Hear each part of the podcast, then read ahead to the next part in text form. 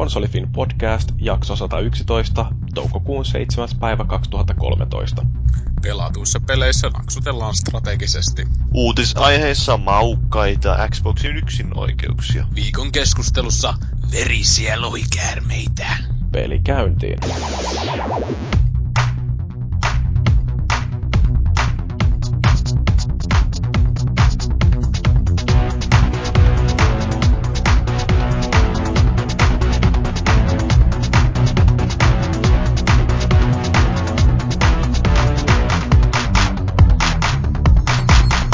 Niin, hienosti numeroitu antaa ainakin tämä meidän jakso 111 ja tällä viikolla, kuten meillä on tapana ollut, niin aloitetaan kuukausi taas sillä, että on valittu joku peli, josta puhutaan, tai ainakin siitä pelin ympäriltä, ja meillähän tässä kuussa tämä kaikkein kiinnostavin julkaisu oli toi Far Cry 3 Blood Dragon, josta me rupatellaan hiukan myöhemmin. Mutta sitä ennen meillä on näitä perusosioita. Aloitetaan vaikka esittäytymällä. Mä oon Jyri ja illan isäntänä jälleen kerran ja sitten meiltä löytyy tuolta Paavi. Hyvää iltaa. No, mitäs kuuluu? Ihan hyvää kuuluu. Ja väsyttää niin perkeleesti. Taas joutuu sunnuntai-iltaa viettämään täällä luurit päässä ja puhunpas. Joo, ei viime yönä meni joskus aamu kuuelta nukkumaan, niin se oli vähän semmoista. Vähän venähti. No, onko tuhomursulla venähtänyt? Ikinä en venyttele, ei, kun, ei mitään. Hyvää kevättä kaikille vaan. Mikä se olikaan se venyttelijätyyppi? Jupe! Laamasen Jupehan se oli, joka ei venyttele koskaan. se on niin Se upea. on semmoista kyllä, tää kova kevät, että joutuu pian venymään, kun ulkona aurinko paistaa varokkaasti. Niin. No onneksi auringolta pääsee aina pakoon sillä, että menee sisälle ja rupeaa pelailemaan videopelejä. Verhot vielä kiinni, niin ei turhaan sitten paista silmää. Mutta meillä on näitä osuuksia tässä, on vähän moppia ja sitten on uutisosuutta ja sitten toi viikon keskustelu. Tänään varmaan jätetään noin palautteet lukematta ihan vaan kun ei huvita, joten eikä tullut- Mulla tullut niin paljon negatiivista palautetta, että sä et jaksa lukea. Niin, no se on, että kun ei ö, kehuta, niin ei silloin lueta palautteita. Mutta joo, ruvetaanko puhua vaikka peleistä, joita ollaan pelattu, ja sieltä arvotaan ensimmäiseksi voittajaksi Tuhomursu, joka kertoo meille vähän tragediasta. Joo, tähtitragedia, tai ainakin tulevaisuustragedia. Jostain takavasemmalta tuli tommonen kauhea hinku painella asioita ja sitten tota Supreme Commander peli tuota Steamista joskus ostanut alennuksen aikana ja tota, tämän ensimmäisen suhteen oli, no, ensi, no kummankin mä tässä nyt sitten kuitenkin pelasin, tai tää, mikä tää Forged Alliance oli tää kakkonen, tai lisäri vai mikä onkaan. Mut, mut pitkään aikaan kumpikaan ei käynnistynyt ja mä erittäin nohevana sitten ei jaksanut tutkia asiaa ja nyt sitten joku compatibility bili, bili mode piti pistää päälle siinä Exessä, että se sitten lähti ja vähän on tullut klikkailtua.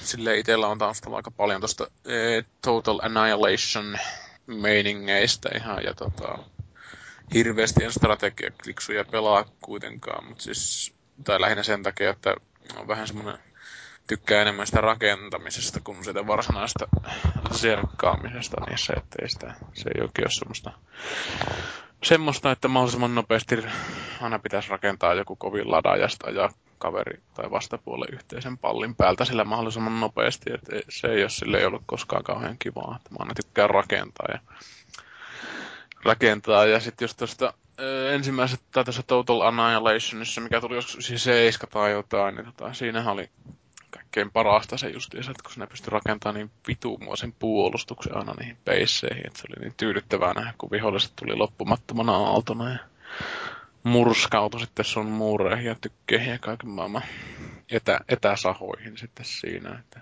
et, et. No onko tuossa Supreme Commanderissa jotain sellaista persoonallista, mikä erottaa sen kaikista muista noista real-time-tragedioista?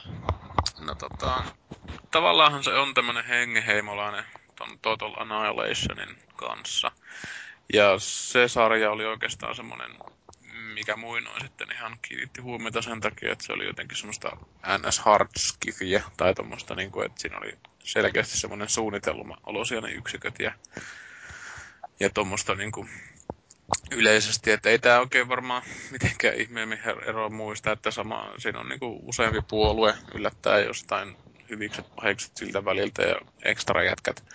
Ja niillä kaikilla on tietysti samanlaiset yksiköt, että on niinku ne perusjermut ja sitten on vähän kovemmat jermut ja sitten vastaavanlaisia rakennuksia ja niin poispäin. Että aika, aika semmoista samanlaista, mutta sitten kuitenkin, että helposti jos on todennut jonkun puljun tai tämmöisen tekijän hyväksi, niin sitten ottaa niiltä sitten jatko pelejäkin käsittelyä. Toi Supreme Commander oli oikeastaan aina ollut semmoinen, mitä on ollut tuossa tutkassa, mutta sitten ei ole kuitenkaan ollut semmoista koneetta siihen aikaan, kun se tuli, että se olisi pyörinyt muuta kuin yhdellä freimillä ja tullut joku silmäsyöpä, kun sitä olisi yrittänyt sinä tajuta. Siis onko se niin graafisesti jotenkin intensiivinen, että se vaatii kauheasti No siihen aikaan, siihen aikaan se oli, mutta mulla taisi olla joku nuhapumpero, millä mä sitä yritin sitten hieroskella, mutta tota... Ee, en mä sitä nyt oikein sanoisi, että se olisi mitenkään ihmeellisen näköinenkään oikeastaan, mutta ehkä siinä on kysymys siitä, että se ei ole kauhean optimoitu siinä mielessä, että ne yksiköt on vähän semmoisia karkeita ja silleen niin kuin vähän viimeistelemättömän näköisiä, mutta siihen niin kuin suhteessa sitten se väännön vaatimus oli aika tiukka. Et muistaakseni tämä ensimmäinen tuli ihan P-konsoleille. Et sitä en osaa sanoa, että kuinka hyvin se siellä pyöri sitten, että et, et, et, et, siihen täytyy varmaan joku viisaampi saada paikan päälle. Mä muistelisin, että sitä aika huonoja arvosanoja ainakin tuo konsoliversio siitä Supreme Commanderista sai sitten. Niin, mä, mä en katsonut kyllä yhtään noita arvosanoja, mutta tota, ei toi pelinäkään kauhean ihmeellinen, että mä kokeilin sitä kampanjaa ja samaa paskahan se silleen oli, että oikeastaan ne skirmiset on se, mitä mä tykkään. Ja nimenomaan siitä, että rakennetaan joku mahdottoman hurja puolustus ja sitten katsotaan tota, Timo Rautiasta lainaten, että kuinka puolustus murskaa voimallaan. Et se on niin tyydyttävää. Et samalla tavalla tykkään noista tornipuolustuspeleistä just, että siinä niinku pystyy niinku fiksuilemaan sen puolustuksen niin, ettei sitä voi ylittää, niin se on jotenkin niin tyydyttävää. Että et, et, ihan, ihan jees. Tästähän pelistä on tosiaan tämä Kickstarterikin lähtenyt taas siis tästä perheestä niin sanotusti. Tämmöinen Planetary Annihilation, jossa tota, pari miljoonaa kerättiin ja tota, luvattiin kuut ja auringot ja kaiken maailman magmas megmatkin, että se on ihan hyvältä vaikuttaa tämmönen tuleva peli tässä. Et siitä tuli hirveästi mieleen sitä, tästä planeetarista semmoinen Super Mario Galaxy-meininki, että se oli semmoista mukavan sarjakuvamaista ja satumaista ja sitten siinä niinku, öö, planeetat oli semmoisia pallukoita niinku, vähän niin kuin Mario Galaxyssa ja periaatteessa niihin sitten pystyy niinku kimmottelemaan jotain komeetta ja toisia planeettoja päin, missä on jotain olisiko sitten vastapuoli tai sitten tälleen, mutta kuitenkin että se oli semmoinen vähän selkeästi kevyempi ja sarjakuvamaisempi ja tällainen. Että siinä oli, tai ainakin siinä havainnin videossa, mistä tätä, millä tätä Kickstarteria vedettiin, niin siinä oli semmoinen selkeä jako, että nämä taistelevat yksiköt oli aika identtisiä väriä lukuuttamatta. Että ehkä siinä on just luovuttu tästä tämmöistä teennäisestä maailman luomishistoriikkimeiningistä, missä kuitenkin aina asetelma on sama, että on joku X-taho, jota ahistelee Y-taho, ja sitten välille tulee B-taho, jonka kaikista kovin jätkä ja tämmöistä. Että on selkeästi vaan panostettu siihen taktiseen, taktiseen puoleen, ja toi Planetary vaikutti sille ihan mielenkiintoiselta, että siinä tosiaan pystyy saman planeetan toisella puolella olisi vihollisen beissi, niin sä pystyt tavallaan sitten kimmottaa jotain niin kuin näitä kiertoratoja hyödyntää ja sitten joku komeetan sinne niiden tota, beissiin tai jotain muuta. Että mä en tiedä, kun olisiko siinä sitten oikeasti hyödynnetty jotain tällaisia kiertorata painovoimakikkailuta sitten enemmän, että se voisi olla ihan mielenkiintoisen oloinen, mutta en tiedä. En, välillä tulee tämmöinen hirveä himo noihin strategia-kliksuihin ja, ja, ja, jotkut on tosi hyviä. Että, tota, jotkut on sitten tällaisia niin suoraviivaisempia, niin kuin tuo Warhammer 40K. Tänä on oikeastaan aina noin Warhammerit on ollut, että sulla on vain X määrä jätkiä ja sitten niitä tulee jostain helvetin persestä lisää aina että sä et niinku itse varsinaisesti rakenna niitä, että sä menet sillä squadilla ja tavallaan niiden skilleillä sitten taistelet siinä, että jokaisella on jotain erikois, erikoismärskeitä, mitä ne pystyy heittelemään vihollisen silmille, mutta sitten on toisessa kentässä nämä tämmöiset rakentelu, rakentelupelit silleen, että nyt vaan oli tämmöinen hetki, täytyy päästä tökkimään.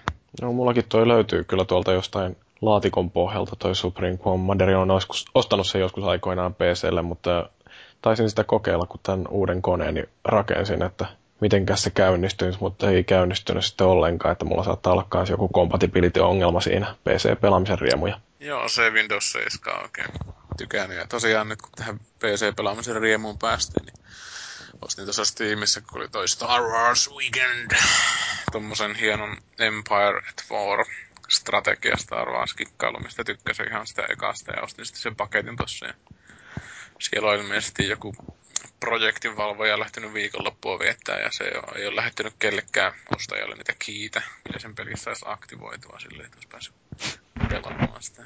No, mikäs tässä? Tosiaan, no, jos tässä mainitsee samalla, niin ostin noin Knights of the Old Republicit kanssa siitä, mutta sitten tuli todettu, että ei saatana, että niin niissä ei tueta tota korkeampaa resoa kuin jotain 1280 tai jotain, niin se on hieno. Joo, se on vähän sama ongelma oli tuossa pääriddikissä silloin itse kun pelasin, niin vähän kyllä söi miestä, kun ei pystynyt 1080p resolla pelaamaan. Ai siis PC-versiosta? Joo. Butcher niin. Ei vaan se, niin, tää se Dark Athena, kun mä pelasin. Sehän on vielä uudempi kuin Butcher Bay. Niin on, joo. En mä, pysty... no, mä en ole saanut millään sitä kunnon resolla. Mä haaveilen sitä rittikkiä, että mä pääsin pelaamaan sitä ekaa, koska se Butcher Bay oli mun mielestä ihan älyttömän hyvä boksilla, kun mä testailin. Joo, se on kyllä hyvä peli. Nyt kyllä alkoi pelottamaan, että jos ei sinä saa resoluutioita, niin ei sitä voi pelata. Joo. No, mutta kato, kun seuraava sukupolvi alkaa, niin kaikki pelit suunnitellaan sillä että ne on Full HD lähtökohtaisesti. Niin. Sitten, niin, sit, on sit se Next Gen niin kova, että kaikki, niin, Next Gen on niin kova, että se muuttaa vanhatkin pelit silleen. Nimenomaan, kato. Kaikki pelit. Niin, esimerkiksi ton, mitä Paavi on pelannut. Niin, minä olen pelannut tällaista peliä kuin The Badland ja tämä on siis Frogmindin tekemä peli, ja Frogmind on tämmöinen entisten Red Lynxin jannujen pystyttämä studio. Tuossa 2012 vai 2011, kun ne siitä kertoi just, että ne on perustanut tämmöisen studion. Ja sitten nyt sai sen ekaan pelin tuossa huhtikuun aikana ulos. Ja... Oliko ne jotain koviakin tekijöitä, jotka tuon perusti?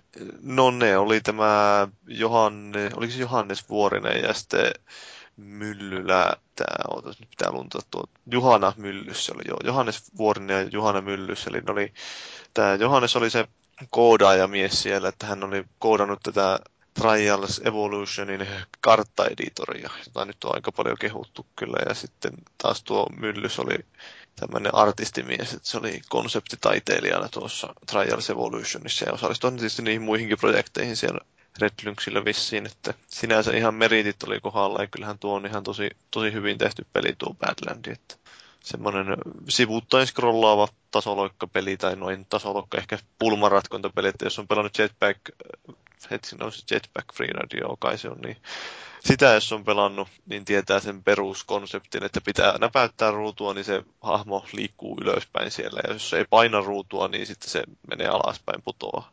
Ja liikkuu automaattisesti koko ajan oikealle päin siinä ruudulla. Ja tällä periaatteella sitten ohjataan hahmo läpi semmoisen kentän, jossa on näköistä sirkkeliä ja muuta estettä. Ja sitten siinä on semmoisia lisäjutskia, joilla vähän muutetaan sitä peliä jännemmäksi, eli että tyyli, jos ottaa tietynlaisen power upin, niin se muuttuu, tai se kun siinä ohjattava hahmo on semmoinen tietynlainen pallura, joka siinä lentelee. Mä en tiedä, onko se joku lintu vai mikä se yrittää olla, mutta kuitenkin se, jos on tietynlaisista lisävoimista, se monistaa itsensä, että sulla on yllättäen onkin siinä joku 10-20 niitä palluroita ohjattavana, että ne menee semmoisena laumana hauskasti eteenpäin. Ja se on ihan villin näköistä meininkiä parhaimmillaan, kun niitä palluroita pyörii siellä ruudulla se joku 20-30 ja sitten niiden kokokin saattaa vaihella. Ja sitten se on fysiikan mallin, se on ihan hyvä ja se pyörii koko ajan melkein niin ihan täydellisesti se peli. Ja mm. Millä laitteella sä pelasit? iPadilla. Onko se niitä uusia? Se ei varmaan vanhalla pyörikkiä. Mulla on se kolmannen sukupolven iPad. Eli ensimmäinen tuommoinen, jossa oli se huhu supernäyttö. Ja ah. se on se on kyllä, tykkään, niin sitten näyttää kyllä tosi hyvältä just sillä näytöllä, että se resoluutio on niin pirun kova, ja siinä on ne taustat, kun se, on se peli on vähän niin kuin limbo sinänsä tai, taidetyyliltä, ja siinä mielessä, että siinä on se varsinainen pelialue on musta silhuetti, ja sitten taustalla on värikäs maailma semmoinen vähän mystinen, siellä jotain ihmeellisiä otuksia välissä kyyläilee. Se näyttää tosi hyvältä ne taustat varsinkin, että en mä tiedä, ei siinä vissiin mitään kauhean erikoista tarinaa loppujen lopuksi olekaan, vaikka aluksi ehkä luuli, mm. että oli, mutta siinä vähän, vähän niin kuin vihjailla, että jotain voisi olla, mutta ei kuitenkaan ole sen kummemmin kerrota, että siinä vain mennään kentästä toiseen. Mä harvoin havaikeihin tommosia oikeastaan mitään tarinaakaan piste. Joo, ei, mutta on se kuitenkin aika erilainen, jos vertaahankin Angry Birdsiin, että siinä niin kuin, vaikka siinä jos pystyy saamaan tietynlaisia pisteitä niistä kentistä, niin niitä ei lyödä silleen pelaajan naamalle kuitenkaan, että ne pitää käydä erikseen katsomassa oikeastaan sieltä valikosta sitten, että kuinka paljon niitä pisteitä on saanut. Mm, onko siinä joku ö, globaali pistetta, että mikä tulostaulukko, että voi vertailla omia suorituksia sitten kaikkien muiden suorituksiin vai? Joo, siinä on leaderboard sitten, sieltä mä nyt vähän kävin skouttaamassa, että kuinka paljon sitä peliä suurin piirtein myyty, että ilmeisesti se reilu 200 000.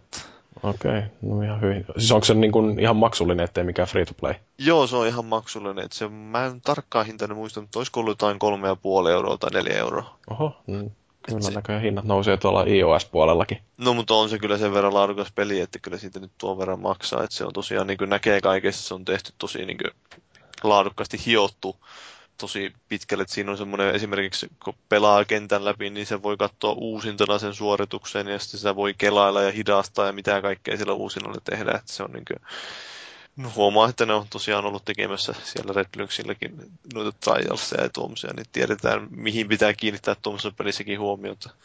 Hmm. Ihan niin kuin... Joo, kyllähän Red Lynxikin on nimenomaan just jotain trialsia, kun ajattelee, niin ne on onnistunut kyllä kaikki ne sellaiset asiat, millä on merkitystä pelissä, niin onnistunut hioon niin täysin huippuunsa, että Joo, se on semmoinen ihan hauska modin peli, että siinä voi niin pelata kilpaa niitä semmoisia ratoja kaverin kanssa ja maksimissaan neljä pelaajaa pelaa samaan aikaisesti, mutta se on huvittavaa, että totta kai miten se niin kontrolloidaan sitä, niin se jaetaan se ruutu silleen neljään osaan. Jos pelaa neljällä pelaajalla, tietenkin kahteen osaan, jos pelataan kahdella pelaajalla, sitten jokaisella on se oma kulmaus, jossa pitää pökkiä sitten sitä ruutua. Siis hetken niin kuin yhdellä ruudulla? Tai niin kyllä, kyllä, joo, joo. Okei. Okay. Se, mä en ole neljällä pelaajalla kokeillut. Kahdella pelaajalla se vielä toimii ihan hyvin sinänsä. Että... Joo, kun mä ajattelin, että kun sä sanot monin peli, niin mulle tuli heti mieleen joku online monin peli, mutta tosiaan kyllähän se on mahdollista tolle, että joo, voi yhdelläkin laitteella. Siinä ei mun mielestä verkkopeliä siinä kuitenkaan ole, että se on ihan vain niin yhden laitteella. Joo. Siis osaako toi tunnistaa iPadista neljäkin eri pistettä kosketus?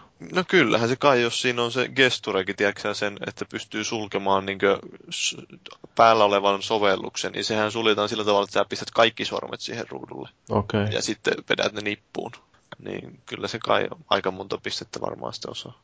Eikö, mä en, niin, no joo, tiedä, että kuinka, joo. Hmm. Kyllä, kai, kai se osaa.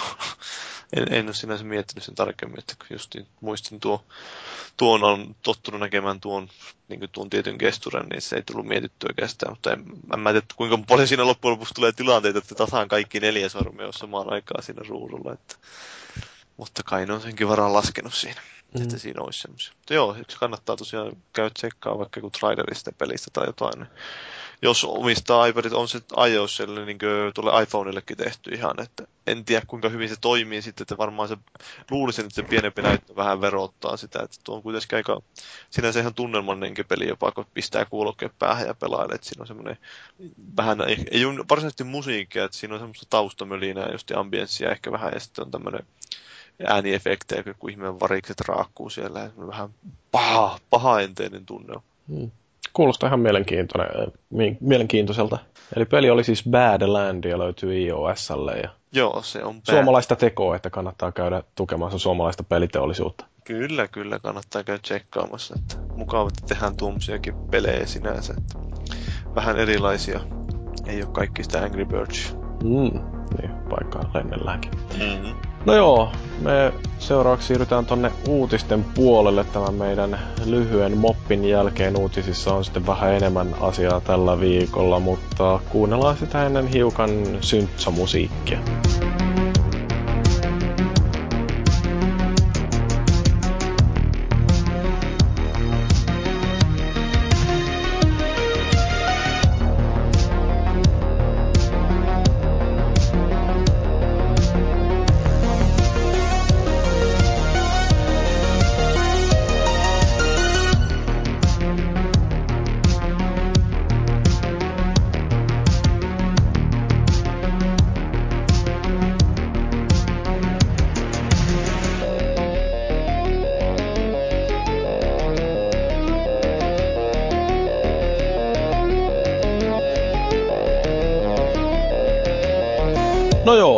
uutisia sitten.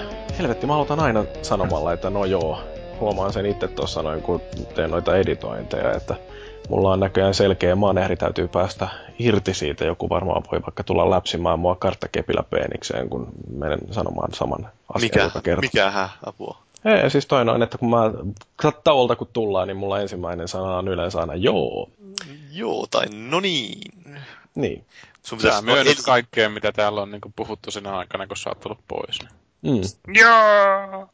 Joo, mutta mennään uutisiin. Meillä täällä on muutamia tällaisia mielenkiintoisia Xbox-aiheisia. Aloitetaan vaikka tuollaisesta, että um, mikä sitä olikaan tämä sivusto, joka nyt on fusible.com on huomannut, että Microsoft on kaikessa hiljaisuudessa rekisteröinyt kauhean kanssa domaineja.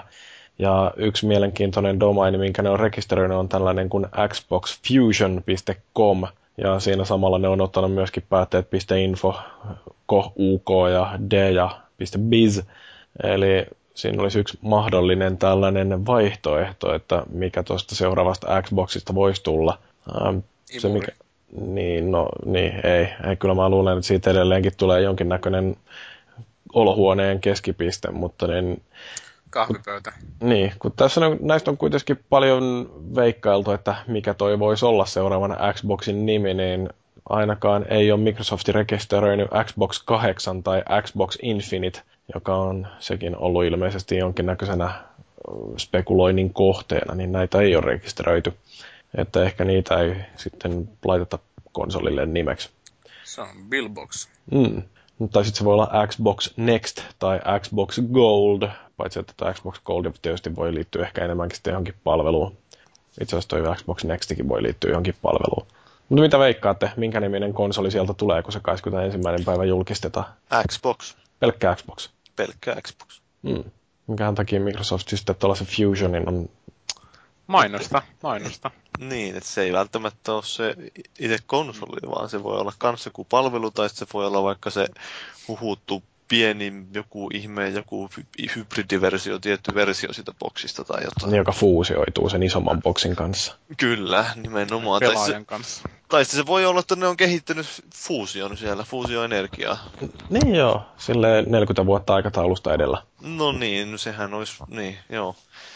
Semmoinen pieni temppu Microsoftilta, tämmöinen markkinointitemppu, että ne on sen nyt kehittänyt ja sitten ne sillä markkinoi vähän tuota boksia, että se nyt tuottaa itse energiaa fuusiolle. Niin, Mr. Fusion. Jokainen boksi tarvitsee oman fuusioreaktorin. Ei vaan, että se tuottaa itse sen siellä konsolin sisällä. Se toimii niin ilman virta, virtaa erikseen. Mm. Sitten sen, sitä ruokitaan ka- jollain roskalla. Ei, sinne pistetään tämä vetyä vain pitää hommata sinne sisälle. Että sitä voi sitten erottaa kotona joku sähköisesti vedestä tai sitten. Näin poispäin. Ihan, ihan kannattaa. Deuteriumia ja tritiumia. Joo. Mm? No, niin. No, mutta ehkä sieltä sitten jonkin niminen boksi kuitenkin tulee. Itse asiassa toi Xbox pelkästään, niin se on ihan hyvä vaihtoehto. Olen kuullut sitä veikkailtavan muuallakin ja se saattaisi olla jopa ihan hyvä, jos tämä Xbox 8 ei ole enää pöydällä. No mä nyt mm. joo, että se menee luulisin, tai no, Microsoftin vissiin se taktiikka tämän Windowsin kanssa nykyään on se, että ne julkaisee siitä vähän useammin päivityksiä.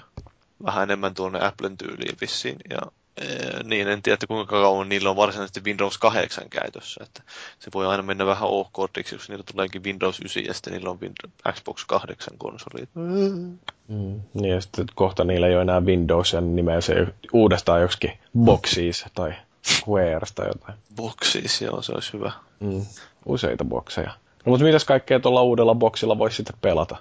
No sillä voi pelata monenlaisia pelejä huhujen mukaan. Ja no, yksi tämmöinen huhu on, että se Respawn Entertainmentin, eli näiden Call of Duty-miesten, eli Jason West, West, ja, joo, Jumpella, ja toinen näistä itse asiassa lähti jo sieltä Respawnilta. Mä en muista kumpi se nyt oli, oliko se West? Mä muistelisin, että se olisi ollut West, mä voin googlata sen tässä äkkiä. Joo, niin kuitenkin tämä firma, niin kehittää sitä tunnetusti jotain, jonkinnäköistä toimintaa kautta räiskintäpeliä, jota veikkaa, että se on vähän skifistinen räiskintäpeli, ja nyt sitten Kotaku on uutisoinut, että he ovat saaneet tietää, että Microsoft on ainakin solmima, halunnut solmia jonkinlaisen yksinoikeussopimuksen tuolle, tuolle, tuolle pelille, eli mm, sitä ei tietenkään vielä ole julkistettu virallisesti, mutta E3-messuilla käsittääkseni pitäisi tulla tietot. Varmaan siellä viimeistään sitä saadaan tietää, että on, pitääkö tämä huhu paikkansa, mutta se ehkä mielenkiintoisempi juttu tässä nyt on se, että no oli sitten jotain yksityiskohtia, että mitä tämä nyt voisi olla tämä peli, että siinä on jotain mekkoja ja tosiaan se on futuristinen ja siinä taistelee jalkaväki ja nämä mekka keskenään ja bla bla bla, mutta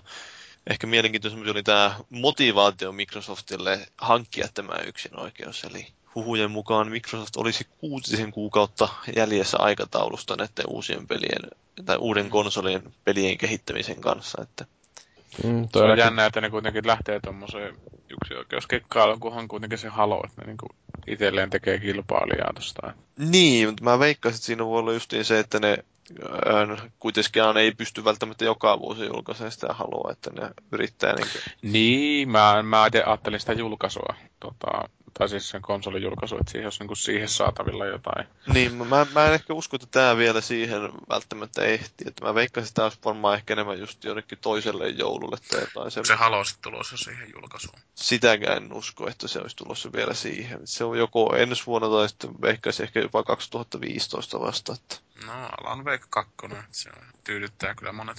Toi on kyllä jännä idea tollanen, että hankittaisiin yksinoikeuspeli, että voi jul, äh, julkistuksessa mainita sitten, että meillä on tällainen tulossa, mutta se tulee vasta vuoden päästä, että jos ei boksille ole tosi vakuuttavia nimiä, että siellä on niitä samoja kolmansien osapuolten pelejä kuin mitä tulee Pleikka neloselle, niin se on kyllä melkoinen työ sitten Microsoftilla, että ne vakuuttaa ihmiset, että nyt kannattaa ostaa tämä Xbox ton pleikkarin sijaan, että kun niillä on noin kaikki yksinoikeudet, niin, niin ei sitä kannata hankkia. Mm, niillähän oli nyt paljasti tosiaan tämä Activision ilmoitti, että te uusin Call of Duty paljastetaan samaan aikaan kuin tämä uusi Xbox.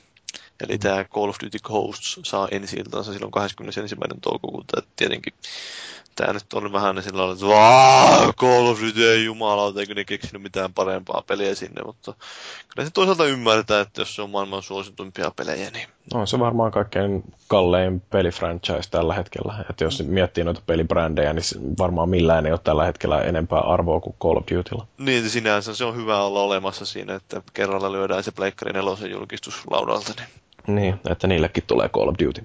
Niin, mutta mä veikkaan, että siinä jotain yksinoikeusjuttuakin liittyy siihen, että onhan niillä aika semmoinen lisää sisältöä, että ehkä ne on jatkanut sitä sopimusta, kun muistaakseni se päättyy tähän vuoteen. Mm. En ole ihan varma. Ainakin se sopimus, jonka ne julkisti silloin kauan kauan sitten. Niin siis tämä, että yksin oikeudella ensimmäisen kuukauden ajan DLC. Niin, tämä hieno, erittäin mahtava. Kyllä, sellainen, joka on tosi helppo selittää ihmisille, että niin, niin mitä tässä oikeasti on yksin oikeutta. Niin, no, mutta toisaalta se on vain tämmöinen ihan pieni juttu, jolla ne on yrittänyt pönkittää, ja se näyttää onnistuneen siinä mielessä, että Xboxilla sitä eniten pelataan Call of Duty. Mm. Joo, no mutta Xbox osaa nämä kaikki eksklusiivit.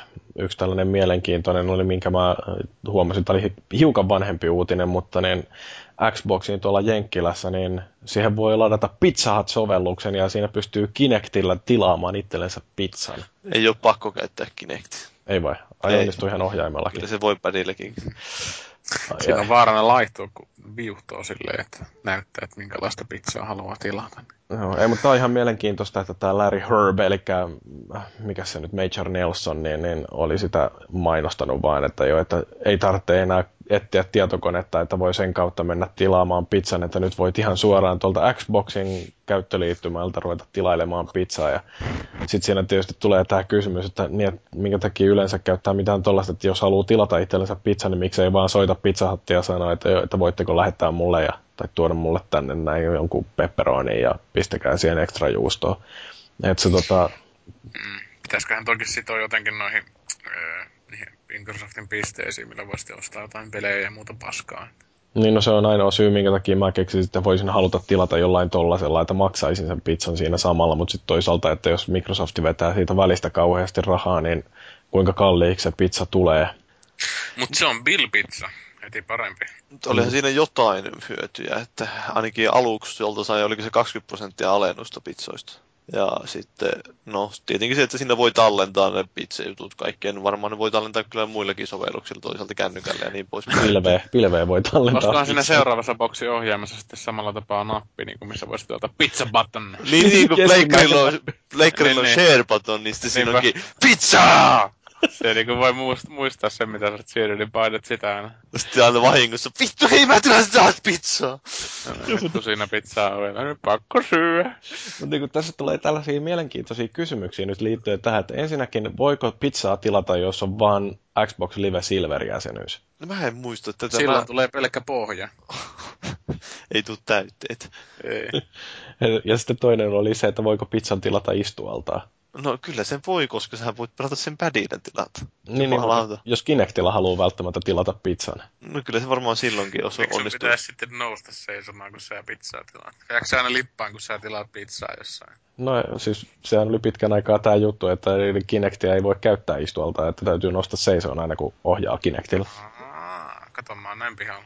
Niin sua kiinnostaa näköjään Kinect ihan sikana. No, kyllä se Michael Phelpsin uintipeli on vähän semmonen, että Oi, oota, nyt, nyt, nyt selviää, joo, se kerrot toki, joo. Michael Phelps. öö, sun komea ääni keskeytti mun ääni, ääniajatus, ajatukset. Kyllä se vaaditaan, kun kulta, kulta jäsenyys. Onko noin voi mä, mä muistan, että mä ihmettelin tätä siinä, kun se tuli, mutta siitä ei ollut varmaan tietoa, mutta nyt mä löysin googlettamaan tuolta Xboxin viralliselta sivulta, että siellä neuvotaan, että miten tämä sovellus Mm. asennetaan, niin siellä lukee, että kultajäsenyys vaaditaan. Mutta onhan toi pelkästään järkevä, koska ajatellaan, että Microsoftin täytyy jotain sitä saa kuitenkin. No joo, se on, joo, sillä lailla, että Eikö siis, niin tämä on pelkästään jo ajatuksena alun perinkin, tämä on ihan helvetin huono. Sillä että mitä järkeä siinä on, että kun sä niin kuin yhtäkkiä kun oot pelaamassa jotain Call of Duty ja sitten tulee pizzan nälkä, niin lopetat sen pelin, käynnistät Pizza Hut-sovelluksen, sitten yrität viuhtoa Kinectillä, että joita tollanen pizza ja tollaset täytteet ja tai sitten voi sillä padille. niin no, mut kuitenkin, että siis se, että keskeyttää sen pelaamisen Se on siinä äänikomennutkin varmaan, mä veikkaisin. Niin. Sen Se sijaan, olisi tylyä, jos ei olisi. Joutuisi näyttelemään jotain täytteitä, että mitä haluaa siihen pizzaan. mm.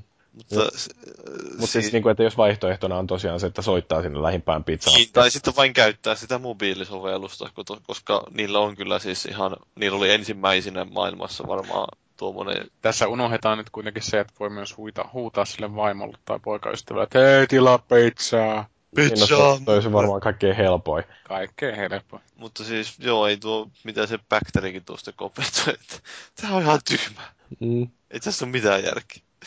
Ja no eipä tuossa nyt kauheasti olekaan, mutta tuo on tuommoinen varmaan Mä en vähän e- ensimmäinen, niin kuin, Kyllä mä jotenkin lämpenin sille pizzapatan idealle jo tässä, että voisin tilata pizzoja. Mm. E- Siis on, niin kuin, ajatuksena, että siis onko Microsoftilla tosiaan ideat noin loppu Kinectin kanssa, että niin kuin jotain tällaista käytetään nyt siihen. Ei, ei tämä nyt ole niin Kinectistä tämä juttu. Tämä on niin yleensäkin siitä, että tämä on ensimmäinen sovellus, jossa pystyy tilaamaan niin mitään tämmöisiä Fyysisiä.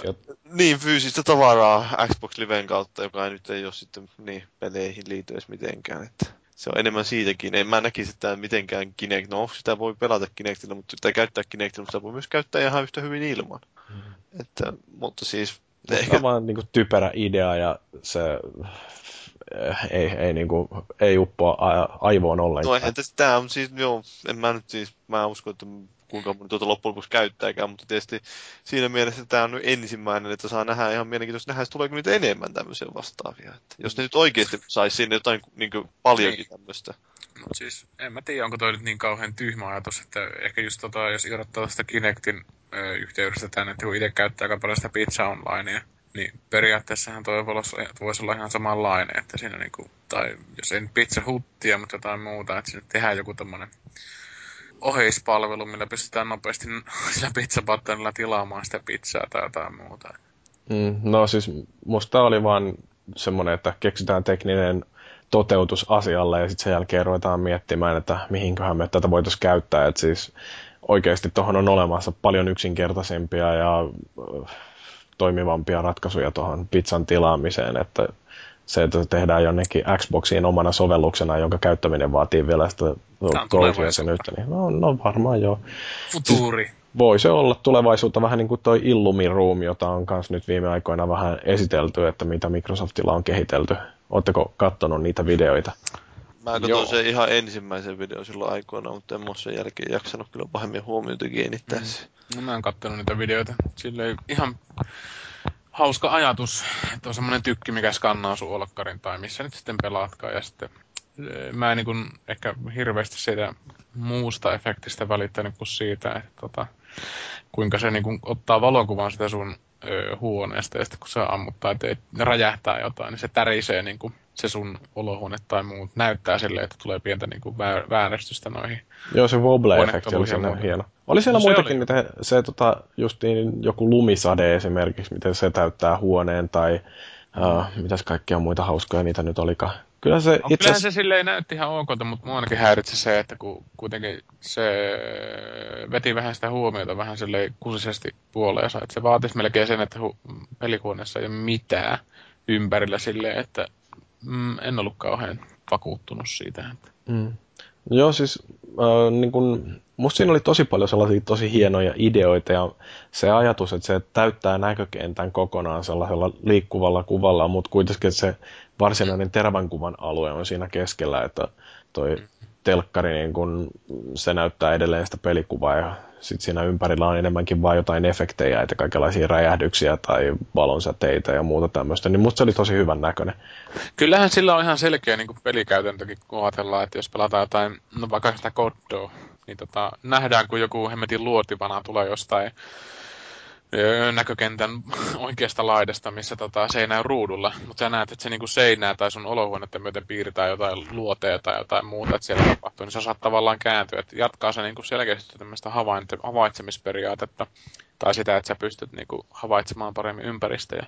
Mm. Että sen ei tarvi olla niin kauhean tarkka tai jotain niin HD, että kuitenkin riittää, että se tekee pienen niin tämmöisen eleen, että sä tiedät, että tuolla tapahtuu jotain. Et siinä mielessä ihan ihan mielenkiintoinen laite. Mutta sitä mä en kyllä muista tähän hätään, että oliko siinä mahdollista toimia, että toimiko se langattomana vai ei. Todennäköisesti ei. No siis tämähän on vasta tuollaisella kehittelyasteella oleva idea, että ei sitä tosielämän toteutusta ainakaan kuluttajille myytävänä, niin mitä nämä Microsoftin suunnittelijat sanoi, niin ehkä 50 vuoden päästä toi on jo sitten tarjolla. Viiden vai 50? Viiden tai kymmenen. Mä oon kuullut 50, että Aah! onko tää joku fuusio nyt vai sitten?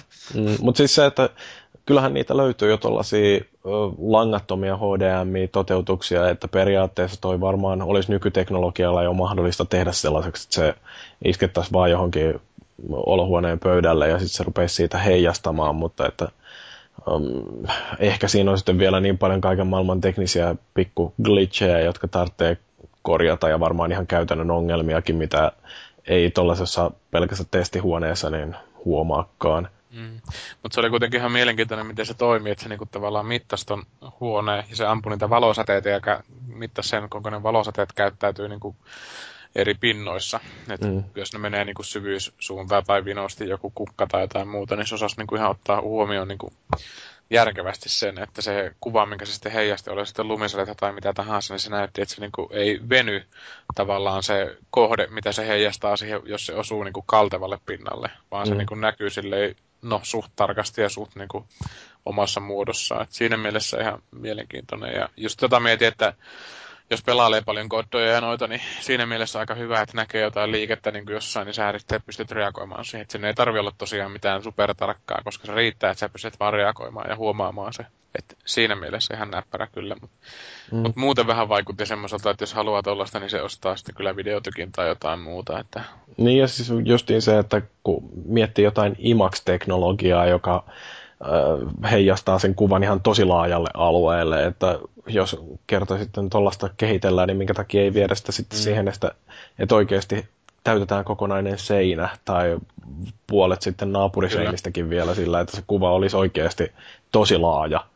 Kyllä joo, että jotenkin siis ton tarvitsisi olla niin helvetin kompakti ton teknologian, että se olisi niin kuin järkevä kaup- niin kuin kauppatavara. Koska siis mä kuvittelen, että tuommoisella varsinkin sen, mikä se wobble vai mikä juttu efekti oli, että se niinku heiluu tavallaan sun olohuone tai jotain mm. muuta. Niin se toimi tosi hyvin ja mä uskon, että sellaiselle voisi olla ihan mielenkiintoista niinku jossain autopelissä tai jotain muuta, että jos sä menet helvetin kovaa, niin se hämärtää niinku sitä sun huoneen yksityiskohtia, että niinku olisi jossain blurrissa tai tällaisessa.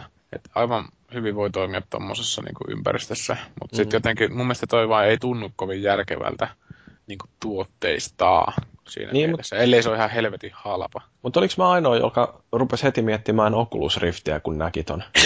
No et ollut aina, että kyllä, kyllä mä otan sitä okulusta silleen, että se pesee kyllä kaiken sit kun se toimii hd niin Mm, koska siis kun ajattelee, että mikä tässäkin on just niin tässä Illumiruumissa, että yritetään saada näkökenttään mahdollisimman paljon sellaista sitä pelikuvaa tukevaa materiaalia, niin Oculus Riftissähän se on ideana, mitä mä oon ymmärtänyt, että täytetään koko näkökenttä sillä video, siis, tai pelikuvalla. Et, ja tietysti siinä on vielä se 3D-efekti, mikä tekee sitten oman juttunsa, mutta niin, niin et siinä mielessä niin jos mun tarvitsisi valita, että maksanko 200 euroa Illumiruumista vai 200 euroa Oculus Riftistä, niin en mä kyllä kauhean kauan miettisi. Joo, kyllä tuo Oculus on niin paljon parempi silläkin mielessä, että tota, se on paljon niin kuin, kompaktimpi ja niin kuin, ympäristöystävällinen teknologia siinä tavalla, että, se, että sun ei tarvitse niin viiä tavallaan sen tuotteen kanssa niin kuin, olla huonetta muulta perheeltä esimerkiksi. Että se on niin kuin siinä mielessä järkevämpi tuote sille, että monet voi nähdä, että mä voin ostaa tämän tuotteen ja istua jossain komerossa takialla ja itkeä ja pelata jotain Dark Soulsia tai jotain amnesiaa tää päässä. Et sitten kuitenkin sitten toi Hemetin tykkivekotus, niin se on niinku tavallaan koko perheelle toi Illumiruumi. Et se on vähän semmonen... Öö... Niin kuin, tässä nyt pitäisi miettiä just niin sitä, että miten tämä kumpi sopii paremmin sen Kinectin kanssa käytettäväksi. Niin, no mä en Kinectia oikeastaan nyt tuohon Oculukseen oikein näe mitenkään järkevänä sitten. No, eli se on siis tur- täysin turhaa teknologiaa, että kyllä tämä on tämä Illumiruumi on se tulevaisuus.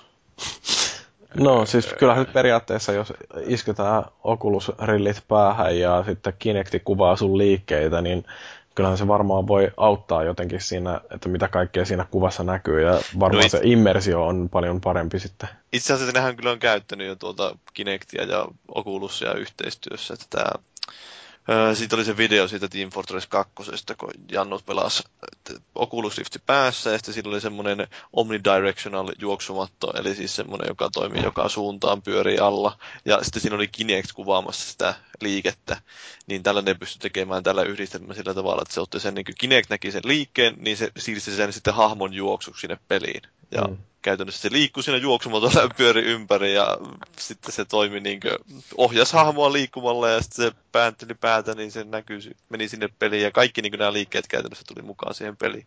Mm. Se oli ihan... on ihan hieno sille, että jos ajatellaan vaikka jostain juoksumattoa, mutta että olisi niin kuin Kinecti, mutta se alkaa taas sitten tulemaan ehkä just vastaan se niin kuin käytännöllisyys. No joo, se menee Et, vähän niin, ehkä. Siinä lähtee niin kuin vaasit lentelee helvettiin, jos alkaa niin kuin sohimaan jonkun sokeena niin kuin kotona sitten siinä, että nyt mun pitää hyökätä tonne ja hyökätä tonne, ja se on niin, kuin niin oikeusjuttu valmis soppa. Ei huomaa, siinä mielessä, joku koira on tullut siihen just niin, just viereen, niin judo-chopin siihen, niin halavaantuu saatana eläin niin korvista alaspäin. Mm, täytyy vaan olla nyt varovainen, että ei lupaile liikaa, koska sitten jos lupaa vähän liikaa, niin sitten joutuu oikeuteen, niin kuin nyt tuolla Jenkkilässä on käymässä. Joo, tämä Aliens Colonial Marines. Eli tämä peli, jossa on muun muassa... Peli, joka pohjautuu elokuvaan, jossa on muun muassa Michael Bean, niin Tosiaan, Michael Bean. Kyllä, piti hankkia tämmöinen aasinsilta, niin tosiaan se ei nyt ollut niin odotusten mukainen ihan ehkä tämä peli niin varmaan kaikille käynyt selväksi jossain vaiheessa. Ja nyt Aika kun... lievästi sanottu. No niin, mutta minä yritän olla kiltti ihminen. Ja nyt sitten on tullut Jenkeissä tämmöinen joukkokanne siitä, että ei ole oikein niin markkinoitu rehellisesti sitä peliä, että Gearbox on näyttänyt siitä pelistä ja Sega niin on, ne on näyttänyt sitä pelistä materiaalia, joka ei niin vastaa millään tavalla sitä lopullista tuotetta. Ja. Eikö sitä ole tehty niin ihan aikaisemminkin miljoonan muun pelin yhteydessä? Onhan näitä siis tämmöisiä tapauksia, että esimerkiksi Halo 2 silloin näytettiin se aikoinaan E3 2003 vai 4, kolme se oli joo, niin näytettiin semmoinen pätkä, jota ei sitten ollut lopullisessa pelissä ollenkaan. Ja Bioshock Infiniten kohdalla on käynyt samalla tavalla, että siinä oli pätkiä näytetty, joita ei ole lopullisessa pelissä ollenkaan. Mm. Niin, mutta siis tossahan yleensä kun näitä näytetään kaikenlaisia pätkiä, niin... Niin, ne näyttää suurin piirtein yhtä hyvältä, mutta siis joo... Siis niin, tässä... ja siis se, että tuossa Aliensin äh, niissä in-game footage, tai mitä väitettiin, että on, niin niissähän sanottiin, että all uh, in-game footage, että periaatteessa siinä ihan suoraan väitettiin, että tämä on pelistä otettua kuvaa. Niin, mutta kyllähän se varmaan olikin silloin in-game footage, mutta ainakin osittain, mutta siis niin kuin, että se lopullinen tuote vain ei ole saman näköinen. Siis niin kuin siinä mielessä, että kyllä se varmaan pyöri jollain pelimoottorilla, mutta ne oli vain tyylin kasannut sen vain sitä demoa varten tai jotain. Että mm. ei, ei se sinänsä täysin paletta, mutta siis sehän siis suuri ongelma justiin oli, että se näytti paljon paremmalta kuin mm. lopullinen tuote. Toisin kuin, että yleensä usein se on ehkä vähän kuitenkin päinvastoin, vaikka se sisältö ei vastaiskaan välttämättä lopullista peliä. Mutta on sillä jännittävä tapaus nyt, että periaatteessa miten voidaan videopeleissä markkinoida sillä harhaanjohtavasti, että kun miettii, niin tosi paljonhan on sellaista, että näytetään jotain esirenderöityä kuvaa, joka pikkasen liittyy johonkin peliin ja sillä luodaan jonkinlainen mielikuva siitä, että minkälaisia tuntemuksia tai tunnelmia se peli herättää. Ja sitten kuitenkin, kun se peli itsessään näyttää ihan erilaiselta kuin ne mainokset, niin siitä huolimatta kukaan ei ole vielä ottanut tähän mennessä hirveästi nokkiinsa.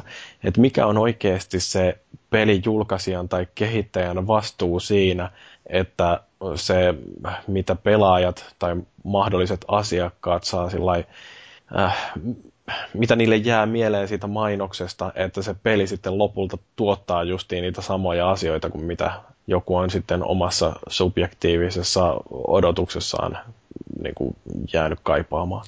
Kyllähän tämä, tämä, niin kuin, tämä Aliens-tapaushan on jo siinä mielin kyllä huomioon, oliko se Briteissä, että siellä Segaa vaadittiin lisäämään näihin pätkikohtiin, jos näytettiin just tätä demomateriaalia sieltä ennen julkaisua, niin Segan piti lisätä niihin justiin semmoinen huomautus, että tämä ei vastaa lopullista tuotetta kaikkiin trailereihin. Hmm. Mutta niin, niin. On, tämä on vähän tämmöinen kinkkinen, että... Niin kuin se on kuitenkin lopulta se on subjektiivinen ö, mielipide siitä, että mikälainen se peli oli. Että kyllähän mäkin olen ostanut pelejä sen perusteella, että on odottanut, että ne on ollut hirveän hyviä ja varmasti monet ihmiset on tykännyt niistä ihan sikana. Ja sitten ne on ollut mulle pettymyksiä. Et, mutta en mä sitä rupea niitä muita ihmisiä haukkumaan, että hei, että teidän mielipide oli väärä, vaan se on vaan asia, joka täytyy hyväksyä, että meillä on hiukan erilaisia makuja ja äh, se, mitä niin kun yksi saa jostain pelistä irti, niin se on jotain muuta kuin joku toinen saa. Ja kyllähän niin tästä Aliensistäkin jotkut on tykännyt. No, mä en ole kyllä kuullut, että kukaan pelaaja, jota mä tietäisin, olisi tykännyt, mutta joku arvostelija ilmeisesti oli tykännyt. Mm, niin, no mutta voiko sanoa, että tämäkään arvostelija olisi väärässä? No en minä tiedä, onko siellä, se oli vähän epäilyttävää. Lähinnä vain silloin, että... No mutta jos sille on maksettu tarpeeksi, niin se on varmaan tykännyt. No ehkä se on tykännyt. Se, ehkä se näki, että ne 500 dollarin setelit, no 500 dollarin seteli, joka tuli sen pelin mukana, niin kuulu siihen kokemukseen. Niin, semmoinen hyvä bonus siitä, että pelaa paskaa peliä. Et paremmin kuitenkin käynyt kuin mitä noille Sonin pomoille, joita Kashira ei ole nyt pyytänyt luopumaan bonuksistaan. No niin, nyt sä skippasi kokonaan tuo hyvän oikeusjutun tuolta saatana. No ei me haluta mitään oikeusjuttuja täällä käsitellä. Voit kertoa tuon tuohon loppuun. No kerrotaan sitten, mutta niin joo, Kashira ja Niin, kun siis Sonilla, Sonillahan ei ole mennyt mitenkään ihan älyttömän hyvin tuolla uh, viimeisen viiden vuoden aikana, että tappiota ollaan tehty. Nyt ensimmäistä kertaa viiteen vuoteen Sony teki voitollisen tilivuoden, mikä oli sillä ihan Sonin kannalta kiva juttu, mutta siellä elektroniikkayksikkö, joka on se varmaan niiden kaikkein iso, joka tekee kaikki telkkarit ja muun kodin elektroniikan, ei kuitenkaan pleikkareita, niin sen tulos jäi tappiolliseksi. Ja nyt sitten, koska tämä tulos ei ollut niin hyvä kuin mitä Kashira ei olisi toivonut, niin se on itse jättänyt ottamatta bonukseja ja Howard Stringeri ilmeisesti edelleenkin Sonilla hommissa, niin on myöskin palauttanut omat bonarinsa ja 40 ylimpää johtoon kuuluvaa heppoa on pyydetty myöskin palauttaa omat bonuksensa ja ei ole ihan pikkurahoista kyse, kun niillä ton tason kavereilla nämä bonarit on sellaista 30-50 prosenttia vuosipalkasta, että kyllä siellä ilmeisesti yritetään säästää ja enemmän toi on symbolinen ele, mutta kuitenkin lämmittää varmaan tosi kovasti niitä 10 000, jotka on saanut kenkää Sonilta. Joo, eikö ne viime vuonnakin tosiaan ollut tai edellisenäkin vuonna ollut luopunut noita bonuksista, mutta ei näin massiivissa määrin ehkä. Joo, siis tämä on nyt toinen vuosi peräkkäin, kun tosiaan pyydetään tälleen luopumaan niistä. Se on ihan, ihan hieno, hieno ele kyllä, että Kas on hieno mies. Mm. Ja toinen hieno mies on saanut sitten vähän eri lailla kompensaatiota, eli tämä meidän kaikkien suosikki Virnuili Bobby Kotick, niin justiin tuolla Bloomberg, vai mikä se nyt onkaan, niin lehti kuitenkin, joka raportoi kaikista talousasioista, niin laskeskellut, että Bobby Kotikon Activisionin toimitusjohtajana toimiessaan tässä viimeisen viiden vuoden aikana tienannut sellaiset kevyet 65 miljoonaa dollaria, että ei sillä sitten kauhean huonosti me, se ei varmaan ole bonuksiansa joutunut palauttelemaan. Mutta mielenkiintoista sinänsä, että sen peruspalkka nousi vuoden alussa ja se on 2,1 miljoonaa dollaria vuodessa. Kaikki muu, mitä tulee, niin se on erilaisina osakepalkkioina ja optioina jaettu, että niin ihan kohtuullisesti kaveri tienaa. Ja jos Activision vielä saavuttaa tässä nyt tällä tilikaudella maksimituloksen, joka on varmaan jossain määritelty, että mitä, mitä ne tavoittelee, niin sitten kotikki saa vielä 16 miljoonaa lisääkin, että kyllähän se on, kun tekee pelaajien elämän hyväksi, niin silloin rahaakin tulee. Vai mitä olette mieltä? Onko Bobby Kotik sillä mukava mies, että kiva nähdä, että sille maksetaan paljon? No mulla ei henkilökohtaisesti ole kyllä mitään mielipidettä siinä mielessä, että tarvitsisi hirveästi tota dissaamaan. Et tokihan jätkä tekee sitä, mitä jokainen tekisi, jos olisi samassa asemassa. Joo, ei mullakaan nyt sinänsä mitään tuota, henkilökohtaisella tasolla Bobbia vastaan, no, että se on siellä Activision toimitusjohtajana ja kyllä se ilmeisesti joillekin ihmisille antaa sitä, mitä ne haluaa, koska Call of Duty on niin suosittu. Mm.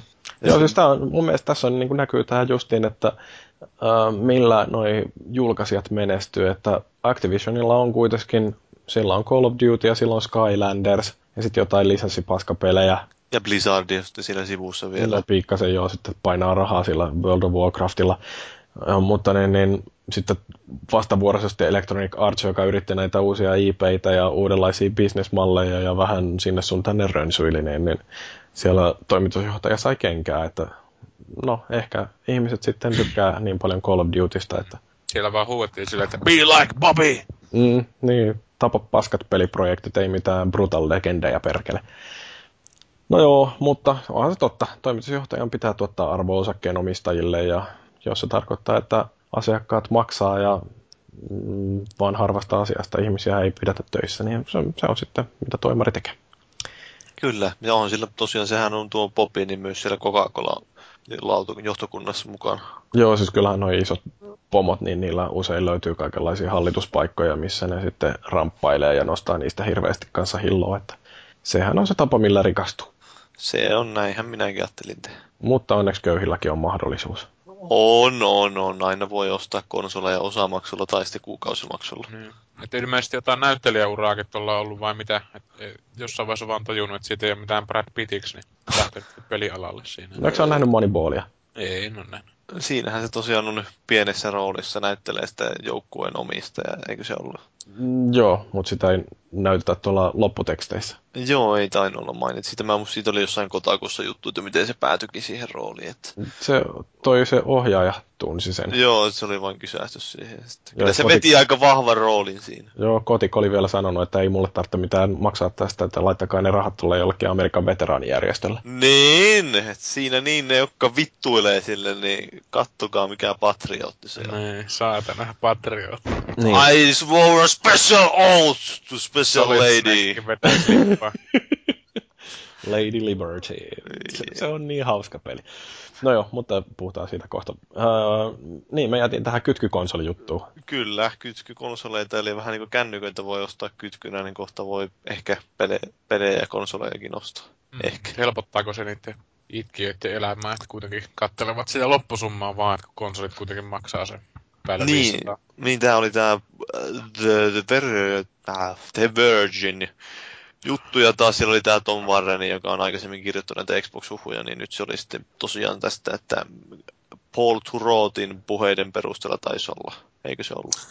Joo, se on joku Windows äh, kautta Microsoft teknologian blokkari, että sen verran sitä kurkisteli, että se oli sitten kertonut, niin kuin, että seuraava Nextboxi maksaa sen vajaa 300 hunttia dollaria, ja sitten siihen tulee tämmöinen 15 dollarin kahden vuoden kuukausipohjainen ilottelu, johon tavallaan sitten sisältyy myös, tai ei tavallaan, vaan sisältyy myös tämä live-maksu, mutta pizzoista mä en kyllä mene takuuseen sitten tässä niin, jos, siis, jos pizzat ei sisälly, niin se on kyllä aika pettymys. Niin, ky- kyllä.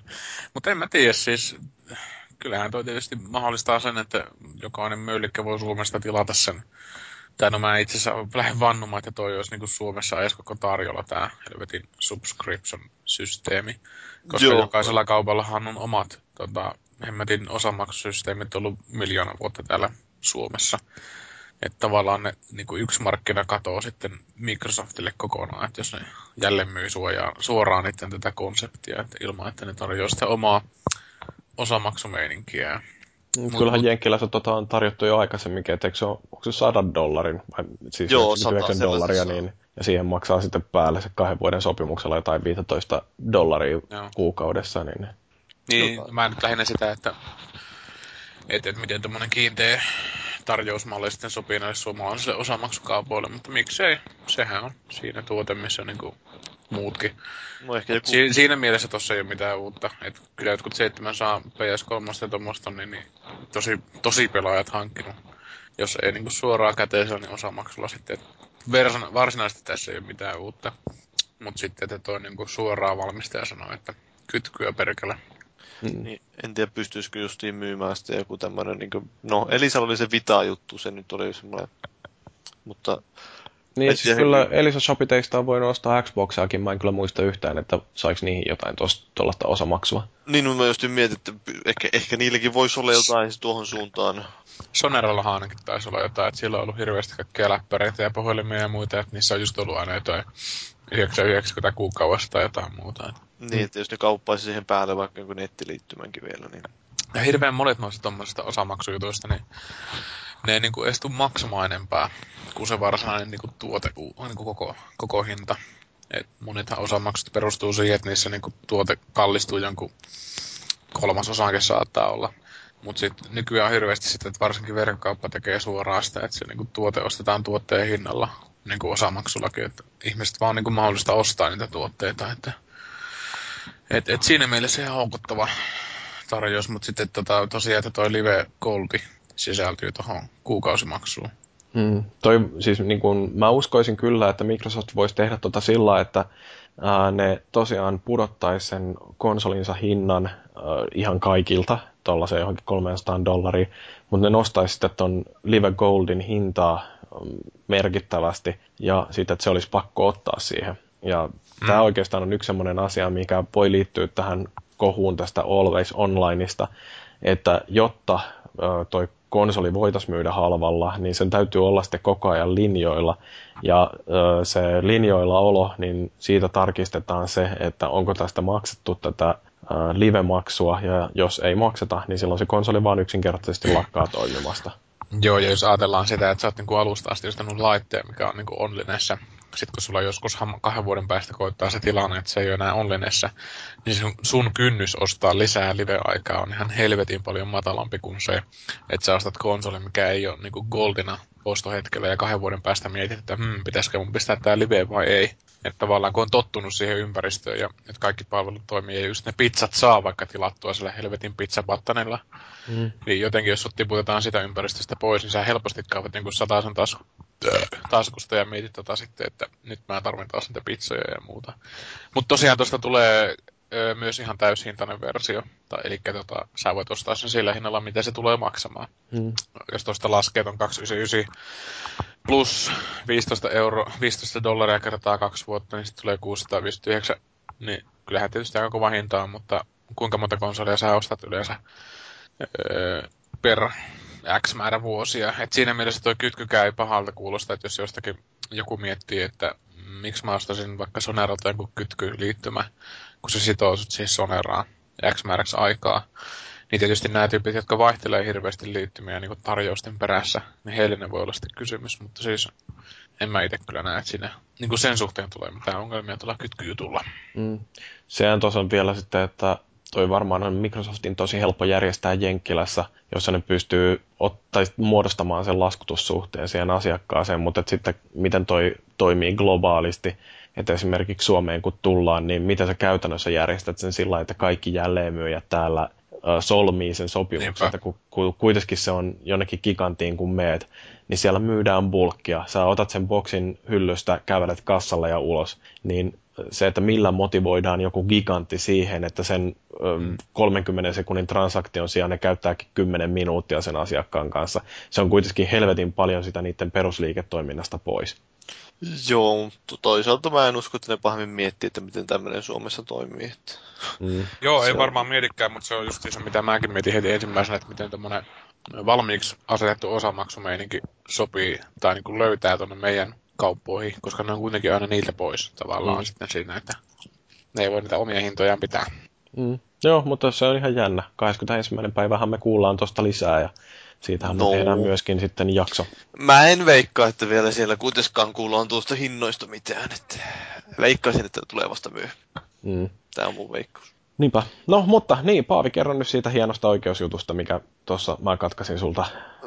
Niin, se oli tämä juttu siitä, että Fifth Cell ja äh, Warnerihan on tehnyt tätä, no Fifth Cell on kehittänyt ja Warner on julkaissut tätä Scribblenautsia ja siinä on sitten käytetty kaiken näköistä populaarikulttuurista lainettua juttua mukana pelissä, että siihen voi kirjoittaa juttuja nimiä ja sitten ne ilmestyy ruudulle ja siellä on ollut muun muassa Keyboard Cattia ja Nyan Cattia ja mitä ne kaikkea muuta onkaan ja nyt nämä Keyboard Catin ja Nyan Cat meemien luojat on haastanut oikeuteen Warnerin ja Fifth Cellin. Siitä, Kuulostaa järkevältä. Tekijän oikeusrikkomuksesta.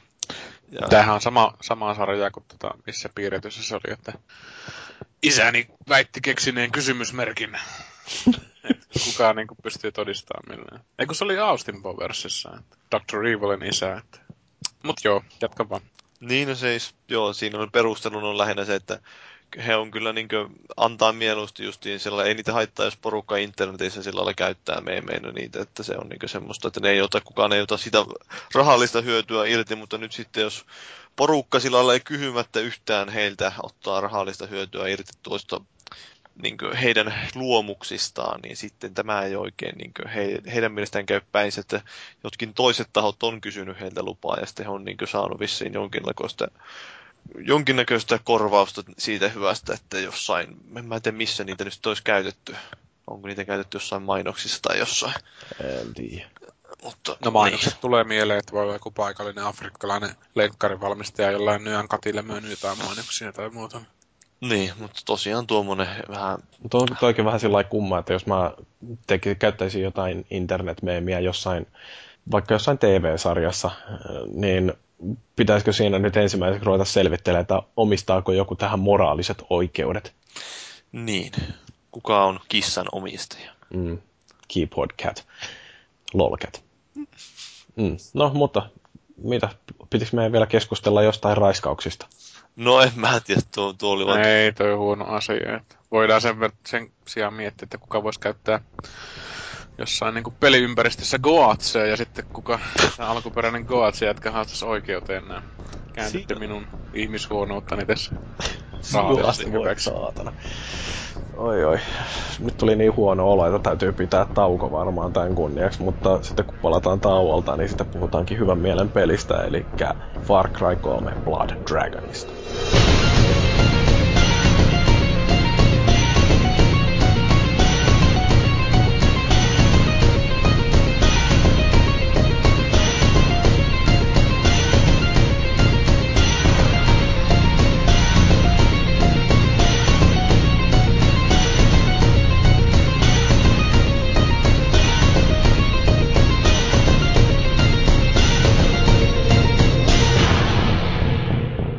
Paavi sanoi jotain tähän tauon päätteeksi, niin mä en aina aloita sitä sanomalla joo.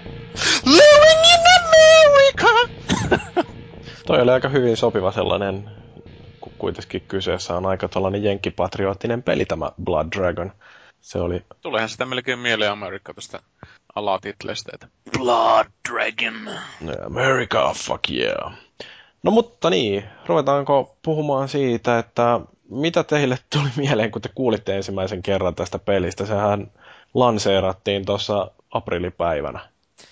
Niin, tai siis jul- julkistettiin, tai siis niin. Niin, no siis ilmoitettiin, että tällainen peli on tulossa. mieleen Michael Dudikoff ja American Ninja 2. No niin, no mulle kanssa tuli mieleen, kun katselin sitä traileria, niin, niin kaikki nämä Golan Globusin leffat, joita silloin joskus 80-luvulla tehtiin ihan hirveästi, kaikki näitä siis ihan hirvetä paskaa, jossa oli sellainen melkoinen jenkkipatriottinen toiminta öö, meisinki ja siis nehän on niinku nämä Golan Globusin tuottamat elokuvat niin sellaisia, että kun katsoo jotain Michael Bay-leffoja, niin niiden Golan Globusien rinnalla ne on suurta taidetta. Mutta niin, tää siis ö, ilmoitettiin tällaisesta pelistä aprillipäivänä ja musta oli aika hauska, kun mä lueskelin Gammasutrasta jotain juttua siitä, että mitä kaikkea hassunkurista nämä kehittäjät oli suunnitellut sen pelin varalle, niin toi, että pelistä ilmoitetaan aprillipäivänä, niin se oli ollut monia vuosia jo tällä yhdellä tyypillä mielessä, että se täytyy tehdä sillä ja markkinointiosasto tietysti, että ei, ei tollasta voi tehdä, että se on taloudellinen itsemurha, mutta se jotenkin sopi tämän pelin henkeen. Joo, ehdottomasti se on selkeää visio tyypille, että se on alusta asti kieliposkella. Hmm. Joo, siis ja just se, että mitä siitä näytettiin, niin sellaista kasarin mainosta, jotkut tiukat spandexit jollain muijalla siinä jumppaamassa ja kaikkea muuta hauskaa. Ja se puhe, mitä siinä pidetään, niin kuin, että Vietnam War 2 tuhkasta noussut. Joo, Rex se on se Vietnam War 2 on aika tuju konsepti, että ensimmäisellä kerralla ei saatu tarpeeksi, niin piti mennä niinku back for more. se niinku part se... man, part machine, all cyborg warrior. Joo, se oli, se oli siis, itse siis innostuin ihan helvetisti siitä, koska tota, olen suuri paska-elokuvien ystävä. Ja kasarimeininki on niin kuin leffoissa ja musiikissa ja kaikessa niin on ihan parasta, koska se on niin perseestä. Ja tota, jotenkin tämä niin kuin, tää Far Cry-konsepti on ilmeisesti kääntynyt niin kuin keisariuudet vaatteet, niin hyvin toimi peli.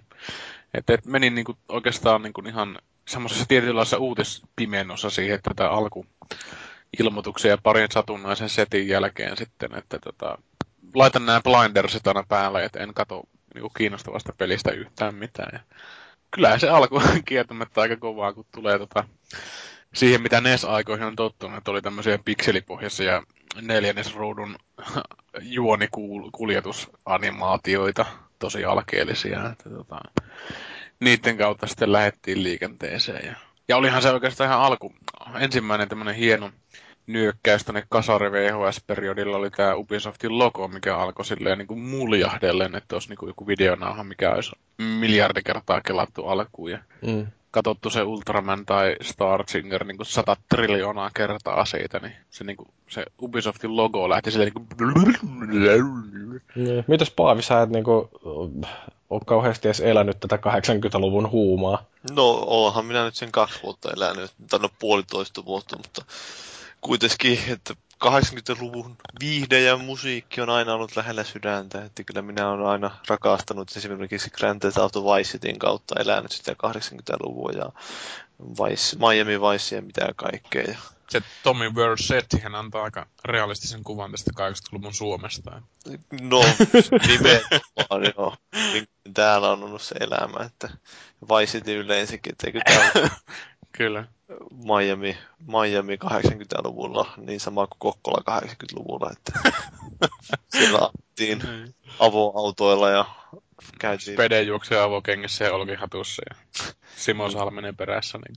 Samaa meininki, samaa meininki, mutta kyllähän tuo niin huomaa just, jos katsoo jotain niin Terminaattoreja ja tuommoisia, niin voi Jeesus, sitä musiikkia varsinkin, että minkälaista huikeita eeppisyyttä se voi ollakaan, että se nyt tuossa ehkä päällimmäisenä nämä asiat, jotka iski siitä Blood Dragonista, kun mä ensimmäisen, en silloin niin aprillipäivänä, kun siitä jotain vissiin tuli, niin mä en niin kuin, noterannut millään, kun mä vähän niin kuin, jätin käytännössä aprillipäivänä uutiset lukematta suurimmaksi osaksi, etten jaksanut niihin niin seurata, ja sitten myöhemmin tuli kuitenkin yllättäen vain tuli pelikuvaa, kun se oli vuotanut julkisuuteen tuo peli sieltä Uplay-hässäköiden kautta, niin katsoin, että herra jumala, että tässä on ihan saatanan kuva tämä musiikki tässä pelissä. Ja sitten, että mitä vittu, tässä on tosiaan Michael Bean. Niin nämä oli ne kaksi juttua, jotka iski korvaan sille, että tästä ei voi tulla kuin hyvä. Joo, se oli se musiikki kyllä tosiaan silleen, että siis tämähän tämä kasarimeininki on just tuossa elektromusiikissa ihan älyttömästi tullut nykyään Skrillexia ja muiden niin kuin rinnalle kilpailemaan ihan mainstreamista. Mutta tota, ihan helvetin hyvä toi soundtrack oli kyllä siinä, että just oikealla tavalla niin kuin syntikat valittu, että ne on tosi paskoja, mitä on niin kuin leffassakin kuullut tuomassa jotain haikeita tunnelmaa, joku satana 10 euron kasio vinkuu jossain takavasemmalla ja sit sillä tehdään niinku tämmöstä tunnelmaa. tunnelmaa sitten. Ja tosiaan Michael Beani, sehän oli aika herkullinen, kun jätkä ei paljon vähempää voisi yrittää niissä repliikeissä. Että Niin, siis se, rutisee jotain. se puhuu tismalleen samalla äänen semmoinen koko pelin ajan sillä lailla, että ihan sama mikä on, että jo, vaikka joku kaveri kuolee tai sitten pitää eeppistä puhetta, niin se on aina sillä lailla... Just toi, että se ei niinku paljon mitään painota siinä.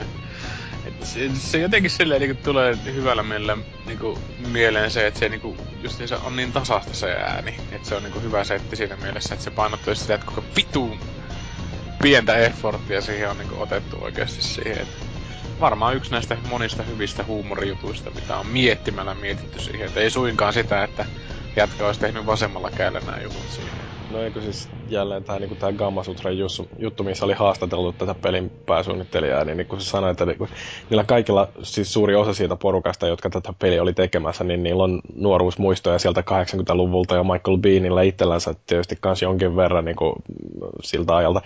Niin tota, ne san, siis, tai tässä jutussa sanottiin, että Bean oli kans vetänyt sen niinku ihan täysillä, että sillä oli kans sellainen niinku tosi henki päällä, kun se pääsee oikein vetämään sellaisella kasarimenolla tuon homman ja että silläkin oli tosi hauskaa tota tehdessä, mikä uskon kyllä hirveän hyvin, koska ei siis, eihän tollasta voi tehdä tosissaan tollasta peliä.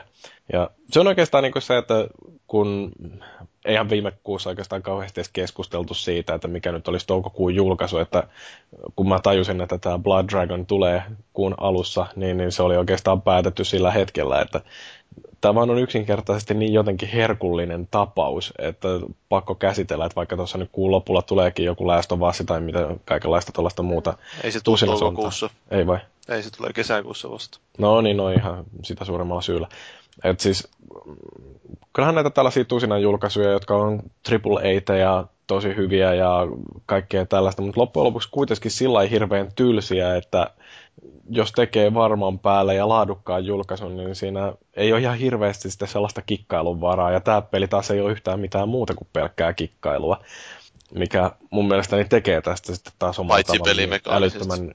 No joo, mutta se on niinku oikeastaan se hyvä syy sitten taas, niinku, että minkä takia tämä on niin järkevä, että tämä peli on tehty tälleen niinku, että on otettu Far Cry 3 ja varmaan aika paljon käytetty siitä jo kaikkia pinnanmuotoja ja, ja tietysti niin kuin koko enkinen ja kaikki tällainen näin, että se on ollut suhteellisen huokeeta tehdä tällainen peli, jolloin sitä voidaan myöskin myydä halvalla. Että tärkeämpää kuin se tekninen toteutus tai hirveän uuden luominen on se, että tehdään jotain sellaista, millä on ihan selkeästi ö, oma ilmeensä ja joka jää mieleen sen takia, että se on niin poikkeuksellinen tässä valtavirran keskellä.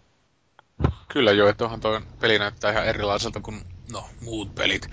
Siinä on tää tämmönen cyber-filteri sillä jätkällä, että se niin näkee oikeastaan kaiken niin tällaisena Tron elokuvan kontrasteja, että no oikeastaan punaista kontrastia ja vihreän harmahtavaa kaikki muu siinä, että se oli oikeastaan ainoa, mikä mä kypsyin silleen ää, siihen filteröintiin siinä, että se oli niin tasaisen näköistä se meininki, että tavallaan olisi niinku ihan hyvin sopinut tuohon just semmoset spandexit ja tosi suuret kontrastit ja valon käyttäytyminen modeleissa ja tuommoista. Et Kyllähän siellä lopussa onkin melkoisen suuria kontrasteja, kun nähdään se badass, mutta ei nyt hirveästi varmaan viitti spoilata tätä.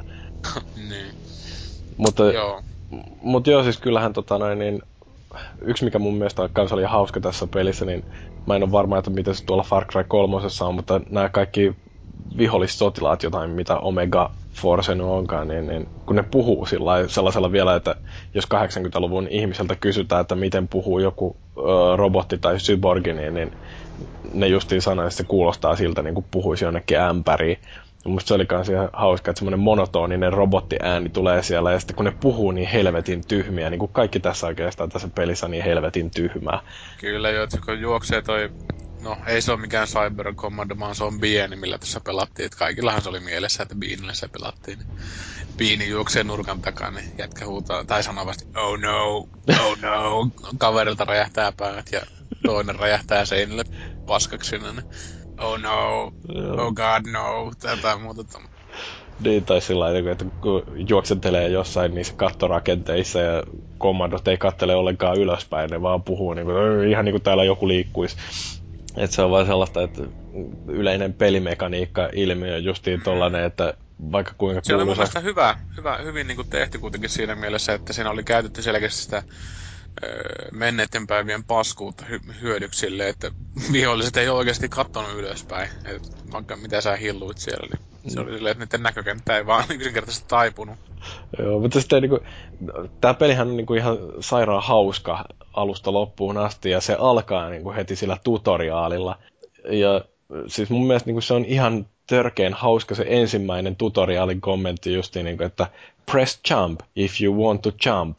Ja, ja sitten sen jälkeen siinä tulee se Joo. selostus, niin kuin, että jos haluat liikkua äh, vertikaalisesti äh, silleen, kun paikasta A paikkaan B koskettamatta maata siinä välissä, niin, niin käytä tätä space-nappia tai mikä se nyt sitten onkaan, todennäköisesti joku A tuolla boksilla, mutta niin, niin. Mm. Sitten Mut jossain vaiheessa tuli se, että vituttaako tutorial, että no ei se mitään.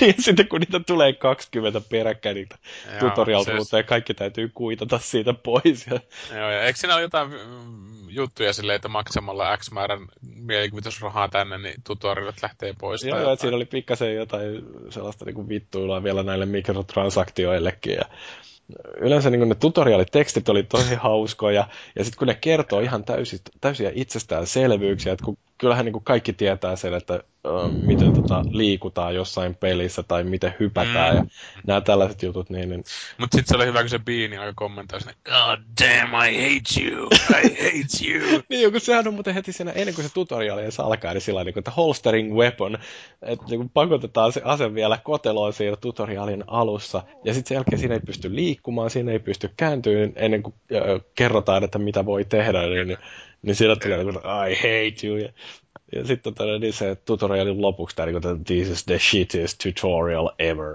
niin kuin, se, se Joo. jähinä siinä on niin, kuin niin helvetin hauskaa. Mutta onhan siinä muitakin sitten tällaisia kaikkia, niin kuin esimerkiksi mistä nykyään tykätään kaikissa näissä avoimen maailman peleissä, tai että kun keräillään jotain kansioita ja VHS-kasetteja ja telkkareita.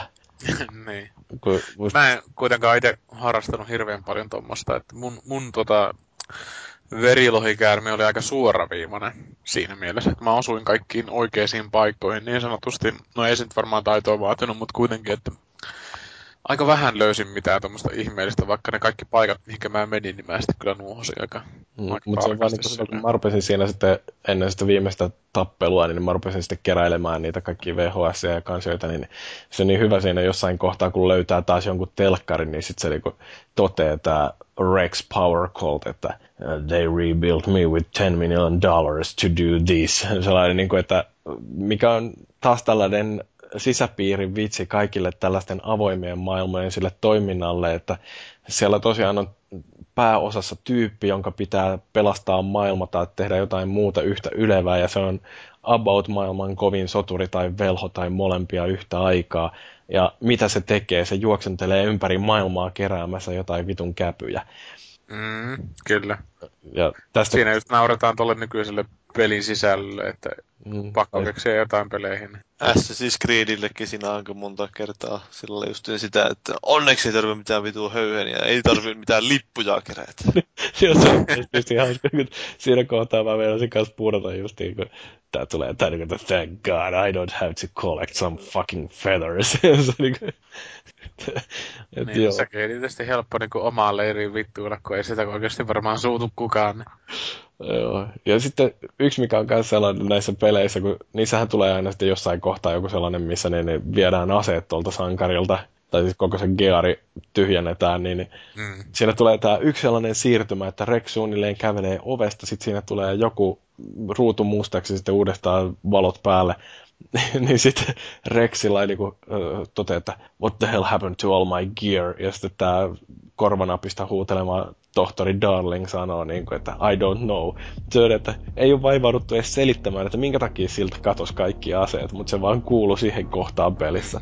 Tarkoitatko se sitä sitten, kun siellä näkyy niin kuin jumalaisen valon saattamana se ensimmäinen ase sitten siinä pienen kävelymatkan päässä? Ja... Joo, siis tää on aika loppua. Joo, mutta siinä just se tulee niinku peli. Doom, Doom-tyyppinen meininki siinä, että löydetään ne aseet niinku ne leijuu sille ilmassa ja pyörii siinä. Et se Niin joo, sel- se oli- selkeä kumarus siihen suuntaan kanssa, että Joo, ja toi on muuten, Aseet. se kohtaus on muutenkin niin kuin jotain 80-luvun rock-konserttia suunnilleen, että siinäkin saa hihitellä vähän sille menolle.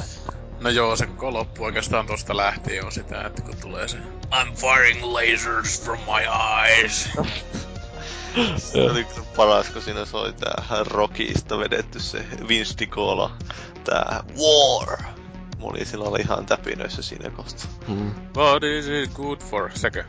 Ei, vaan siis tää Rockin soundtrack, että tämmönen syntikkapaukuttelu justiin siinä kun ratsastetaan sillä otuksella. Aa, mä en sitä kuullut kuulemaan vitusti räjähtelyitä sinne. Se vaan se naurattoman, kun siis kävellään sinne, se on siinä semmoisella ihmeen helvetin mikä onkaan tarjottimella siellä jalustalla. Niin. Korkeuksista ne synyn neonvalot siinä välähtelee ja sitten se soi se syntikka musiikki just siinä. Siinä kohtaa. Se on semmonen jumalainen paljastus siinä. Näkee aika karikatyyri siitä ja sitten näkyy. Tai siis toi silhuetti ja... Joo, no, mikä ei kun se tuo oikeesti. No kai se olisi. No jos sen ajatukset on niin tosiaan hauskoja siinä, kun se toteaa niin kuin välillä, että this is fun and sad ja mitä kaikkea se muuta. oli kyllä aika hyvä. This is fun and sad. se on niin vitun upea kohtaus. Se oli kans, mä ite tykkäsin siitä, että kun mentiin sinne, niinkö, oli vähän niinku Aliens kumarrusta siinä, mentiin sinne ihmeen pesään, niitä munia kärventää, ja sitten tulee näitä hienoja pun- punchlineja niistä munista aina. I'm Niin. ecstatic, this is mitä exceptional ja kaikkea nyt niinku, kaikki mahdolliset tyhmät lainit, mitä siitä voi kehittää siitä. Ja Se siis tässä on hyvä, paljon tällaista, niin, tota huumoria siitä löytyy nimenomaan siitä dialogista tai näistä Rex Power Coltin ähm, kommenteista. Ja sitten mitä siellä on myöskin, niin näitä tällaisia osatavoitteita, mitä tulee, niin yksi semmoinen, missä taas mua rupesi naurattamaan, kun tulee siellä jostain kraaterista, kun ajetaan ulos ja sitten sanotaan, niin tämä Veronica Darling huutaa korvaan, että sun täytyy kiihdyttää tuosta, että pääset hyppäämään tuon sillan ylitse. Ja sitten tulee tämä tietokoneääni, objective, jump the shark. Niin, niin se oli sellainen, niin kuin, Joo, se oli, se oli ihan hauska semmonen.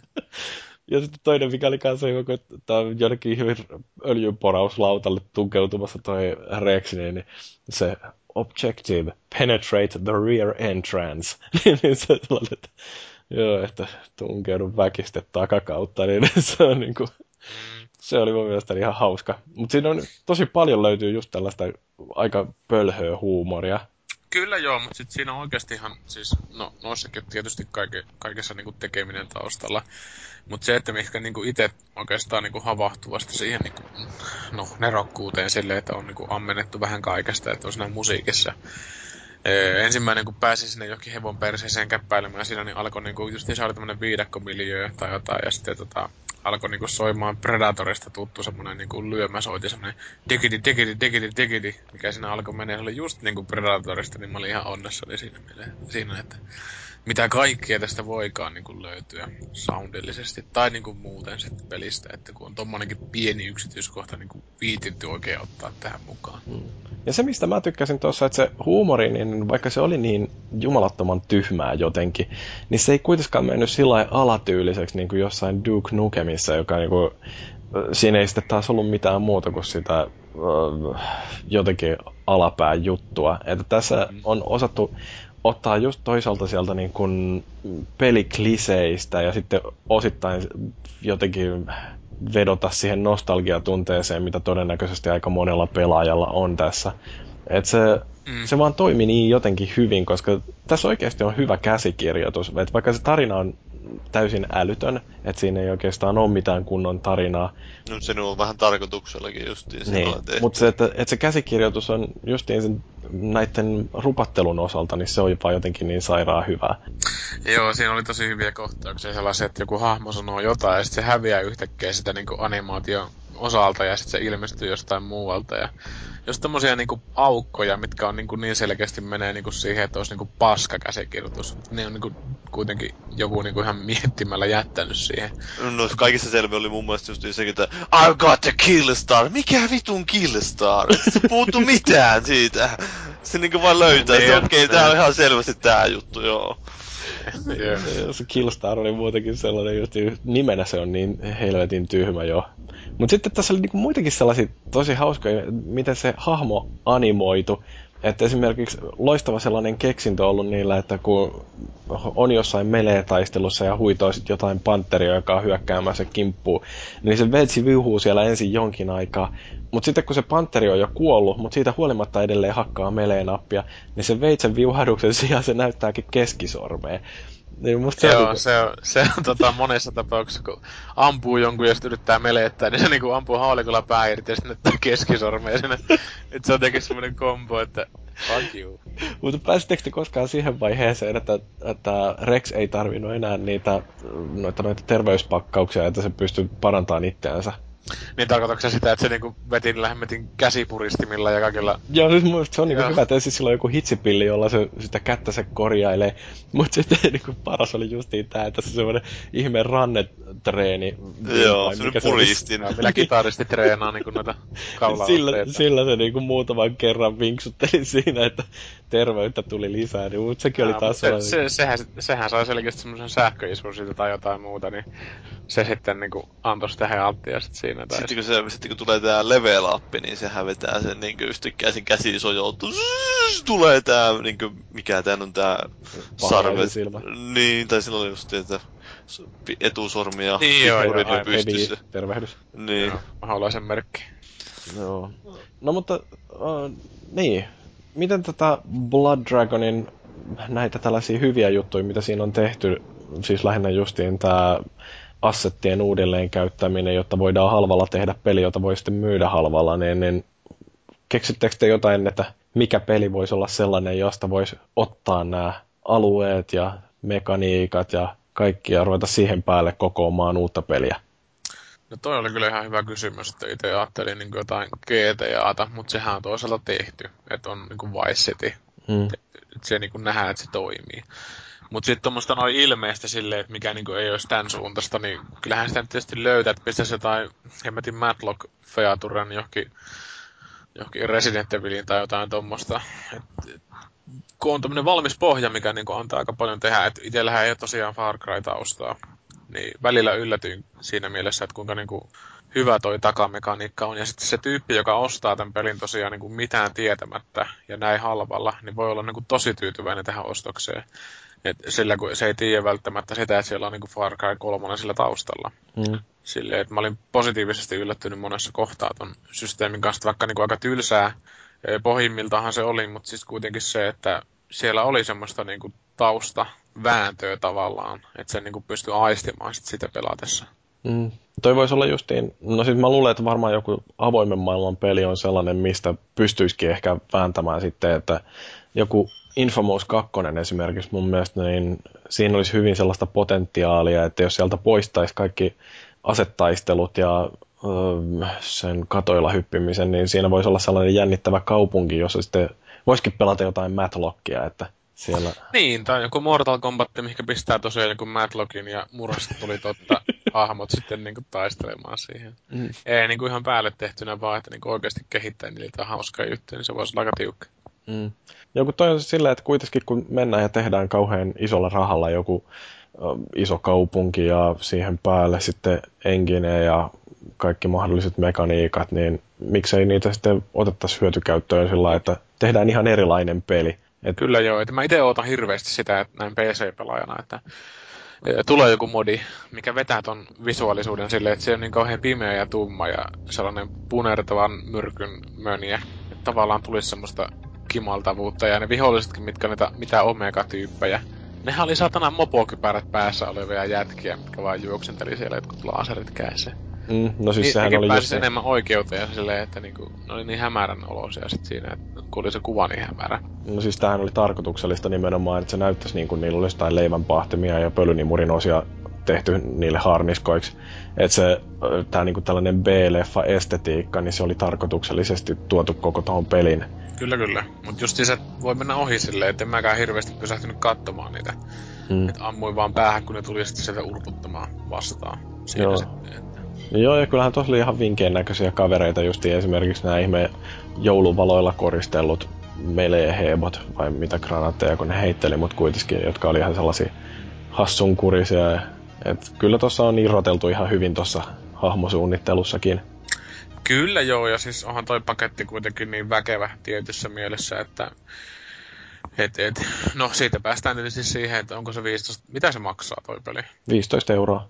Joo, Ja- se on siis niinku- sulta sen joku beta-hässäkä, niin mä en sitä itse mitään maksanut, mutta No siis Ubisoftiltahan me saatiin ne. No joo, mutta kuitenkin, että tota, tuossa on taustalla niin vankka juttu silleen, että se justiinsa kun sillä on semmosia beissejä, mitä sun pitää tavallaan, tai voit vallottaa, mitkä on semmoisia sivuquesteja, ja siellä on jotain tiedemiesten pelastamista ja kill all dudes tai jotain muuta niitä ö, sivutehtäviä. Et kyllä sitä niinku tekemistä riittää ihan vitusti. Mutta sitten se, että se oli aika itseensä toistavaa kuitenkin lopulta, vaikka sitten tota, no, Beanin kommenttien mukaan sitä tavallaan elettiin, että niitä siinä pelattiin varsinaisesti, eikä sitä, että tapaanpa kaikki jätkät tuolta, vaan että halutaan lisää kommentteja ja Mm. paskoja juttuja. Joo, ja No. siis sehän oli niinku käytännössä suoraan lainattu justiin tää rakenne siitä Far Cry 3. Te, te ette vissiin kumpikaan ole pelannut sitä vai? Joo, en ei. ole pelannut. Joo, ja se on niinku tismalleen sama, että siinä oli... Kans mentiin saarelle ja sitten tehtiin niitä juonitehtäviä, mutta siinä oli sitten niitä semmoisia erilaisia vihollistukikohtia, joita piti vallata. Ja tuossa on tismalleen sama idea, että ja käytännössä samanlainen aseistuskin, vaikka tuossa nyt niin ehkä on öö, vähän vähemmän niitä aseita, mutta ne tismalleen samat roolithan ne ajaa siinä, että on tarkkuuskivääri ja on se jousipyssy. Ja, että, No oli vähän tyylisiä kyllä nuo aseet tossa, että vaikka se on aika meheviä laasereita, niin semmoisia herkullisia ääniä ja tommosia, mutta jotenkin vähän tyylisiä. Ne oli perinteiset haulikot, pistoolit. Niin, mutta haulikostakin tuli tosi hauska sen jälkeen, kun siihen sai, että se ampuu kahdesta piipusta yhtä aikaa niitä sellaisia Räjähtää. räjähtäviä ammuksia, niin sillä sai tiputettua helikopteri yhdellä laukauksella. niin, eikö se ole Kyllä neljä, neljä piippua saanut siihen No se parhaan? olisi, jos keräisi kaikki ne telkkarit, mutta mä en ihan niin pitkälle päässyt. Joo, en mä... Jotenkin mä itse aina muistelen niin lämmöllä tätä Rise of the Triadia, missä oli tämmösiä niin joku sinko, mikä ampui niin drunken misseleitä.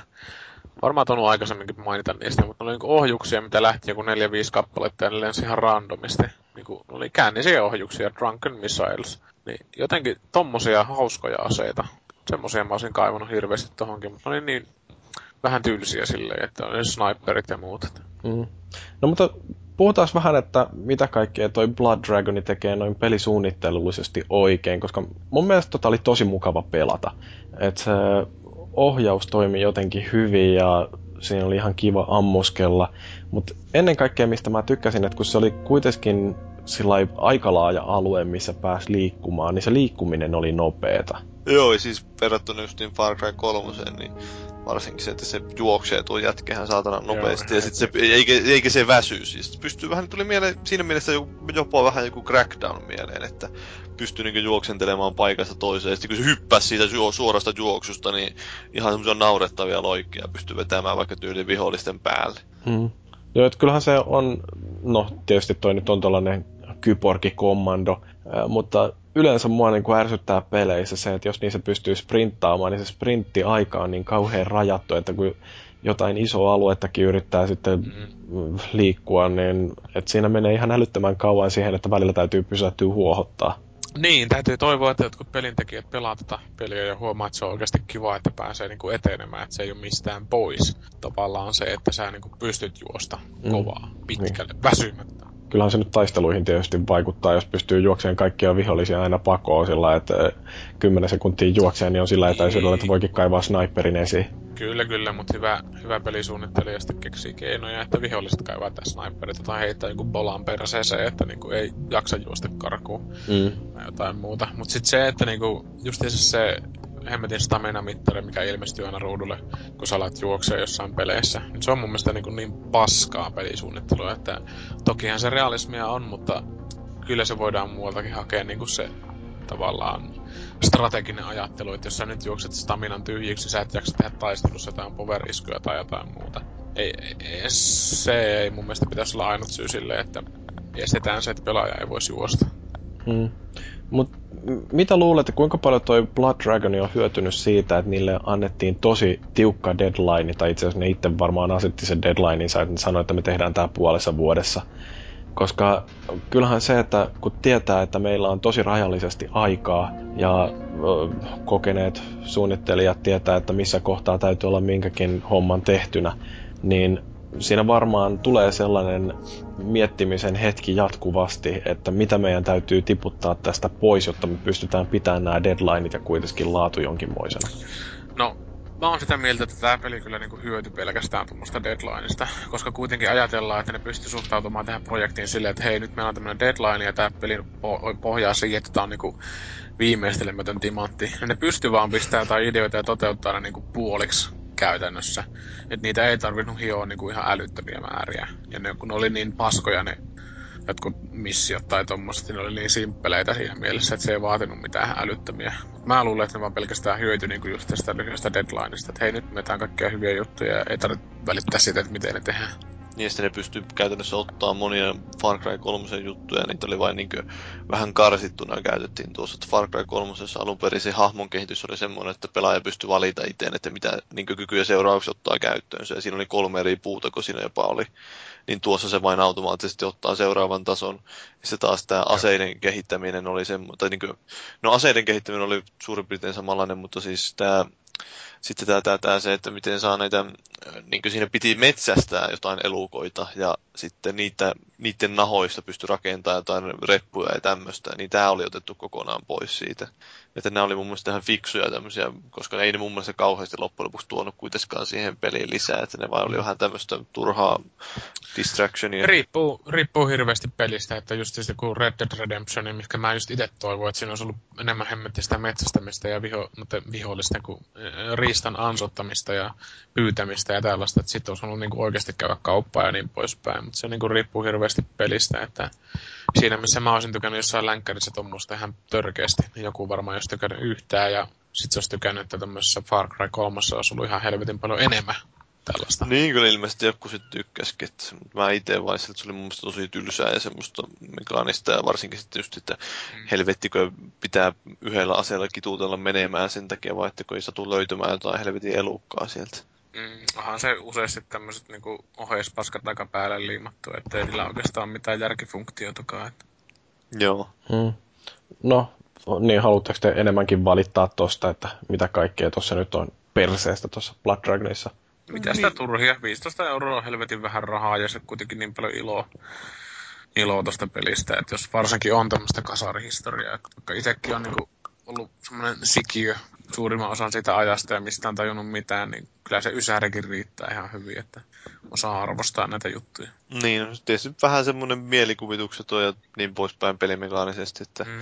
jos sillä lailla, että viholliset on helvetin tylsiä taisteltavia ja ympäristöt niinku tylsiä. Hirveän niin kuin pitkiä aikoja tarvitse pelata. Että no ei, siis... skenaario aina ja sitten se on siinä illan pelit. Ja... Niin se siinä, että tuossa oli oikeastaan just niin hyvä sekin, että se ei ole niin kauhean pitkä peli, että ne vitsit ei ehdi vähen, vanhentua siinä ja toisaalta se pelimekaniikka siihenkään ei niin tylsistyä siinä kauheasti, että se on nähty suht nopeasti kuitenkin.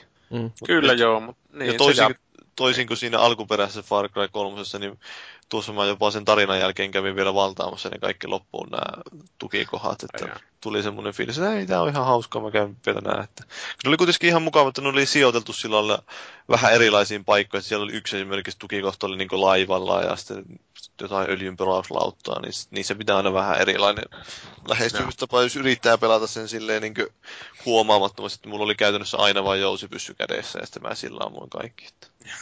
Joo, mulla oli aika suora, suoraviivainen lähestyminen siihen, että mä jotenkin korpeinuin siihen ulkoasuun, että se oli kiva, mutta mun mielestä se olisi ollut niinku hauskempi silleen, että se olisi ollut niinku tosi värikäs ja semmoinen tosi karkkinen ja tuonne Super Mario-mainen ja sitten siinä ammutaan, että päät lähtee irti. Mutta sitten toi tumma ja tommonen futuuriskenaario hässäkkä, niin se oli mun mielestä niinku oikeastaan ainut semmoinen iso miinus, mistä se ei niinku pitemmän päälle tuntunut kivalta. Että alkuun sitä ei huomannut, mutta sitten se alkoi kiinnittää huomiota siihen aina enemmän ja enemmän. Että... No mutta mitä mieltä te olette tuollaisesta ajatuksesta, että tehdään tollainen, että otetaan jostain vasta julkaistusta pelistä tai miksei vähän vanhemmastakin, niin otetaan siitä niin paljon irti, kun pystytään ja siihen päälle liimataan sitten jotain erilaista teemaa. Mahdollisesti tehdään täysin erinäköinen peli, joka kuitenkin tuntuu samalta kuin se alkuperäinen ja sitten se on lyhyt kokemus ja sille pistetään joku 15 euroa hintalappua, niin onko se jotain, mitä te haluaisitte nähdä enemmänkin? Kyllä se mun mielestä käy ihan, jos siinä innostutaan just nimenomaan kokeilemaan jollain tavalla, että jos ei välttämättä tälleen tyylillisesti kokeilla, niin sitten kokeillaan sisällöllisesti.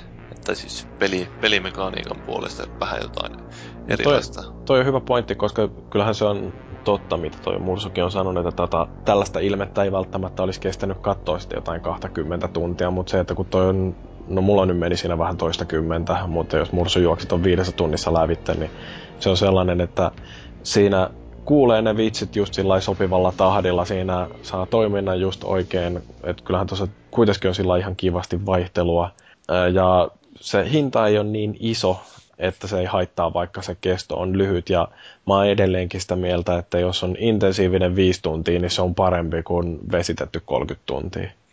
Kyllä joo, ja on sinne sitä oheistekemistä ihan pirusti. Et varmaan multa jäi 90 prosenttia vitseistä ja noista jutuista kuulematta. Ehkä, toivottavasti, kun ajatellaan, että mä en niin valla, vallannut niitä peissejä hirveästi. No eipä niissä nyt loppujen lopuksi kauhean kauan, että aika nopeasti ne beisit ja niitä sivutehtäviä on maksimissaan se kaksi per peissi, niin ei sinne loppujen lopuksi älyttömän kauan mene, jos ne kaikki käy hoitelemaan. Mutta... Mutta mm. siis justiin tämä, että tietenkin jos kaikki pelit olisi tuon näköisiä, että jos näitä nyt tämän samanlaisia pelejä tehtäisiin enemmän, niin sitten tämä ei tuntuisi taas niin erikoiselta, mutta kyllä mulla nyt tuli vähän semmoinen fiilis tuossa, kun mä pelasin, että olisi ihan siisti nähdä, että jos mitä jos ne olisikin tehnyt niin vähän tällä samalla meiningillä, niin just jonkun tyylin Terminaattori-pelin sillä olla vaikka semmoisen niin isomman mm. mittakaavan, että tai joku tuommoinen, että olisi ihan hauska. No toihan käytännössä modi. Että siis kun ajatellaan, että mitä PC-pelaaja no, niinhän se on, voi tekee, että niinku ottaa jonkun, mikä tämä avaruuskliksu, tämä Sword of the Stars vai mikä tämmöinen on, niin siitä on tehty jotain versiota, missä on jotain Babylon 5 aluksia ja sitten on Star Trekin aluksia ja, ja, ja, ja monissa muissakin, että ne niinku pukee vaan uudet vaatteet käytännössä peleille, että, että, että tuo toisen teeman siihen. Tiedättekö te muuten mikä firma tai bändi tuossa oli sitä musiikkia tehnyt tuohon peliin? En ole kyllä niin pitkälle päässyt, vaikka kuitenkin parasta on Antia. Niin... Kyllä mä sen noterasin siinä lopputeksteissä, mutta en mä sitä, ei jäänyt mieleen. Se on tää Power Glove, että jos Spotifystakin haluaa Aa. katsoa, niin niillä on siellä jonkin verran tuotantoa, että siitä on tuo soundtrackikin erikseen tehty, mutta ei sitä ainakaan vielä Spotifyssa ole. Että mä tiedän, PClle vissiin tarjottiin, jos ennakkotilaus, niin sai ainakin kylkiäiseksi, mutta en mä tiedä, miten sitten, saako sitä ostettua jostain. Tai... Joo, toi oli kyllä hyvä toi soundtrack silleen, että vaikka mä nyt tuohon ajattelin, että se olisi ihan hyvin lisensoidakin musiikkia, koska tämmönen kasarisynä, ysärisynä meininki on niin, niin hirveän suosittua, niin oli sehän tietysti aika kova veto, että ottaa niin oikea artisti tekee koko soundtrackia, että vähän samaa meininkiä kuin toi Daft Punk on tonne Trone. Trone, Trone niin, ja sitten tässä tuota. Max Payne kolmosessa oli tää Health, oli otettu tekemään kanssa siihen se soundtrack. Sitä, sitä Tronissa on kyllä ihan jäätävän kova soundtrack. Joo, se on kyllä semmonen, että nousee niinku kaikki karvat pystyy, vaikka ei persessä olisikaan karvoja katsojalla. Että kun ensimmäiset analogiset soundit lähtee Tronissa, niin kyllä kunnon laitteistolla niin tukka lähtee päästä. Sitten tää, mutta olihan siinä myös lisensoitu sitä musiikkia sitten kanssa. Niin, niin, niin. Jotain, jotain mitä Rocky... Rockista oli ja sitten mitään muuta. Siinä oli pari, pari joku viisi kappaletta yhteensä, kun niitä oli siis lisensoituna. Mutta se oli vähän sama kuin toi... Mutta oliko se suoria esityksiä? Eikö se ollut vähän Bioshock Infiniten tyyliin niin pyöräytetty joku myllyn läpi? Ja... Mä en tiedä, kyllä se mun mielestä aika suoraan ainakin oli tuo Aa. se Rocky. Että sitten siinähän alussa soi ihan se, kun mennään siinä helikopterilla, niin sitten siinä soi muistaakseni joku kappale kanssa, joku rockikappale. Joo. En, mä, en, mä, en, en uskalla sanoa, että oliko niitä millään tavalla muuta. Saattaa olla, että niitä oli vähän ehkä. Mun mielestä ne oli vähän erilaisia, mutta ehkä nyt vaan siitä, että mä en vaan kiinnittänyt huomiota sitä tarpeeksi siihen. Joo. No mutta yhteenvetona varmaan tuosta voi sanoa, että todennäköisesti vuoden uh, huvittavin peli ainakin, että 15 euroa tollasesta pläjäyksestä. Niin, niin kyllähän se, on... se Stick of Truth on ehkä tulossa. Että se voi olla aika, aika raju tapaus kyllä. Että mm. Rotuna muun muassa Jew. Että se, se, tai hahmoluokkana siinä, että se on niinku... Mm. No mutta kyllä mä niinku ihan oikeasti mä sitä mieltä, että toi 15 euroa tuollaisesta pelistä, niin se on kyllä niin, niin sopiva hinta, että kaikkeen kannattaa ostaa toi jos räiskintä yhtään maistuu ja jos haluaa nauraa peliä pelatessaan, niin tässä on mahdollisuus siihen. No jos tykkää kasaarista, niin... Sekin tietysti. No joo, mennään sitten vaikka palautteisiin. Meille ei palautetta ole tullut, tai on meille tullut, mutta me ei jakseta nyt lukea sitä. Mutta meille voi edelleen laittaa palautetta, kyllä me luetaan se itse, jos ei jaksossa mainitakaan. Että ei mitään muuta kuin foorumille vaan kirjoittelemaan jotain vuodatuksia tai sitten sähköpostia osoitteeseen podcast.konsolifilm.net ja sitten on nämä Facebook ja Twitter ja Irkki-kanavakin, tämä Risueta Konsolifin, jonne voi tulla huutelemaan. Mutta ei jaksa lukea palautteita, eli mennään sitten suoraan tonne loppukiitoksiin. Onko jotain viimeisiä sanoja, mitä haluatte tähän väliin heittää? Mm, mulla oli tämmönen yksi pyyntö. Ootapas hetki, jo pitää lukea tuolta internetistä. Hmm. No niin, tässä tulee. Onpa muuten kova seisokki. Terveisiä Marille. Tot. Mm, joo. No niin. Tämä oli hyvä. Tämä hämmensi minut syvästi. Ja Jyrinkin hämmensi. Joo, en, en oikein tiedä, että mitä tuohon nyt pystyisi. Niin kuin, joo. Tietysti, että vielä kovempi seisokki. Ah, hei 41, ei mulla ole seisokkeja enää. No, ai niin, joo, sulla on jo se ongelma, joo, se on tää. No eipä mullakaan. Eikö siis, öö, niin, mulla oli semmonen, että olin eilen Helsingin yössä ja koin suuren järkytyksen baarin vessassa, kun siellä oli Umbra Softwaren tarra seinässä. Mm, aha, siellä on ilmeisesti käynyt sitten joku Visibility Optimizer. No, tuli kyllä vähän mieltä, että kieltämättä ensimmäisenä mieleen, kun samaan baarin toisessa vessassa oli sitten I Love pelaajatar. joku Thomas siellä on ollut yksin. Synkkiä tunnustuksia. I love pelaaja. Vessassa. Kaiken näköistä. Että Joo. Sitten kun mä huomasin aamulla tai päivällä nyt kun katsoin niitä kuvia, mitä oli kameralla ottanut, mä lähdin Siimin luota siinä joskus puoli viiden jälkeen aamulla tuossa, niin sitten orava melkein hyökkäsi naamalle, sitten mä otin oravasta kuvaa, niin saatana samassa kuvassa oravan kanssa oli kondomi, perkele. Laittanut se orava sinne kondomi. No en mä huomasin se vasta kotona nyt, että nyt pitää varmaan mennä keräämään talteen sitten, jos tulee käyttöön sillä. Mm, niin, ei sitä koskaan tiedä. Aina kannattaa pitää tallessa tai matkassa mukana, muutama mukana. Mä voisin, mä voisin mainita tällaisen, mä löysin uuden hauskan web-sivuston TED Talks, jossa on tällaisia erilaisia puheita. Hetki, eikö sä mukaan TEDiä ennen aikaisemmin katsonut? No, mä siis tiennyt, että tommonen on olemassa, mutta nyt mä vasta rupesin katselemaan, kun mä tilasin sen niiden päiväkirjeen, niin siellä tulee joka päivä joku ehdotus, että mitä kannattaa katsoa. Siis tämä TED tulee sanoista Technology, Entertainment, Design – mutta siellä puhutaan vähän kaikesta muustakin, kaikenlaisia tieteellisiä juttuja. Siellä muun muassa yksi tämmöinen hauska, mihin mä törmäsin, oli Rotterdamin yliopiston sieltä jostain eläintieteelliseltä laitokselta joku kuraattori, niin, niin se piti puheen eläinten kummallisesta seksuaalisesta käyttäytymisestä ja se tota, tämä puhe lähti siitä, että se kertoi kuinka se oli nähnyt tuolla niiden yliopistorakennuksen uuteen lisärakennukseen, niin siihen kun oli tehty isot lasiseinät, niin niihin aina törmäilee sitten noita lintuja ja kuolee sitten siihen pihalle, niin se oli nähnyt, kun joku sorsa oli törmännyt ikkunaa ja sitten se oli pudonnut pihalle ja siinä oli joku toinen sorsa sitten tullut siihen viereen ja hetken aikaa kattelu ja ruvennut sitten jörnimään tätä raatoa.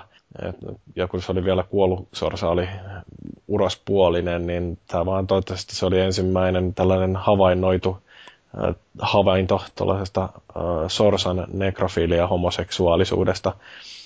Ja se oli ihan mielenkiintoinen juttu, jossa sitten lopuksi todettiin, että joka kesäkuun viides päivä on kuolleen sorsan päivä ja silloin yritetään keksiä keinoa estää näiden lintujen ikkunoihin törmäilyjä, koska se on kuitenkin kaikkein yleisin lintujen kuolin syy.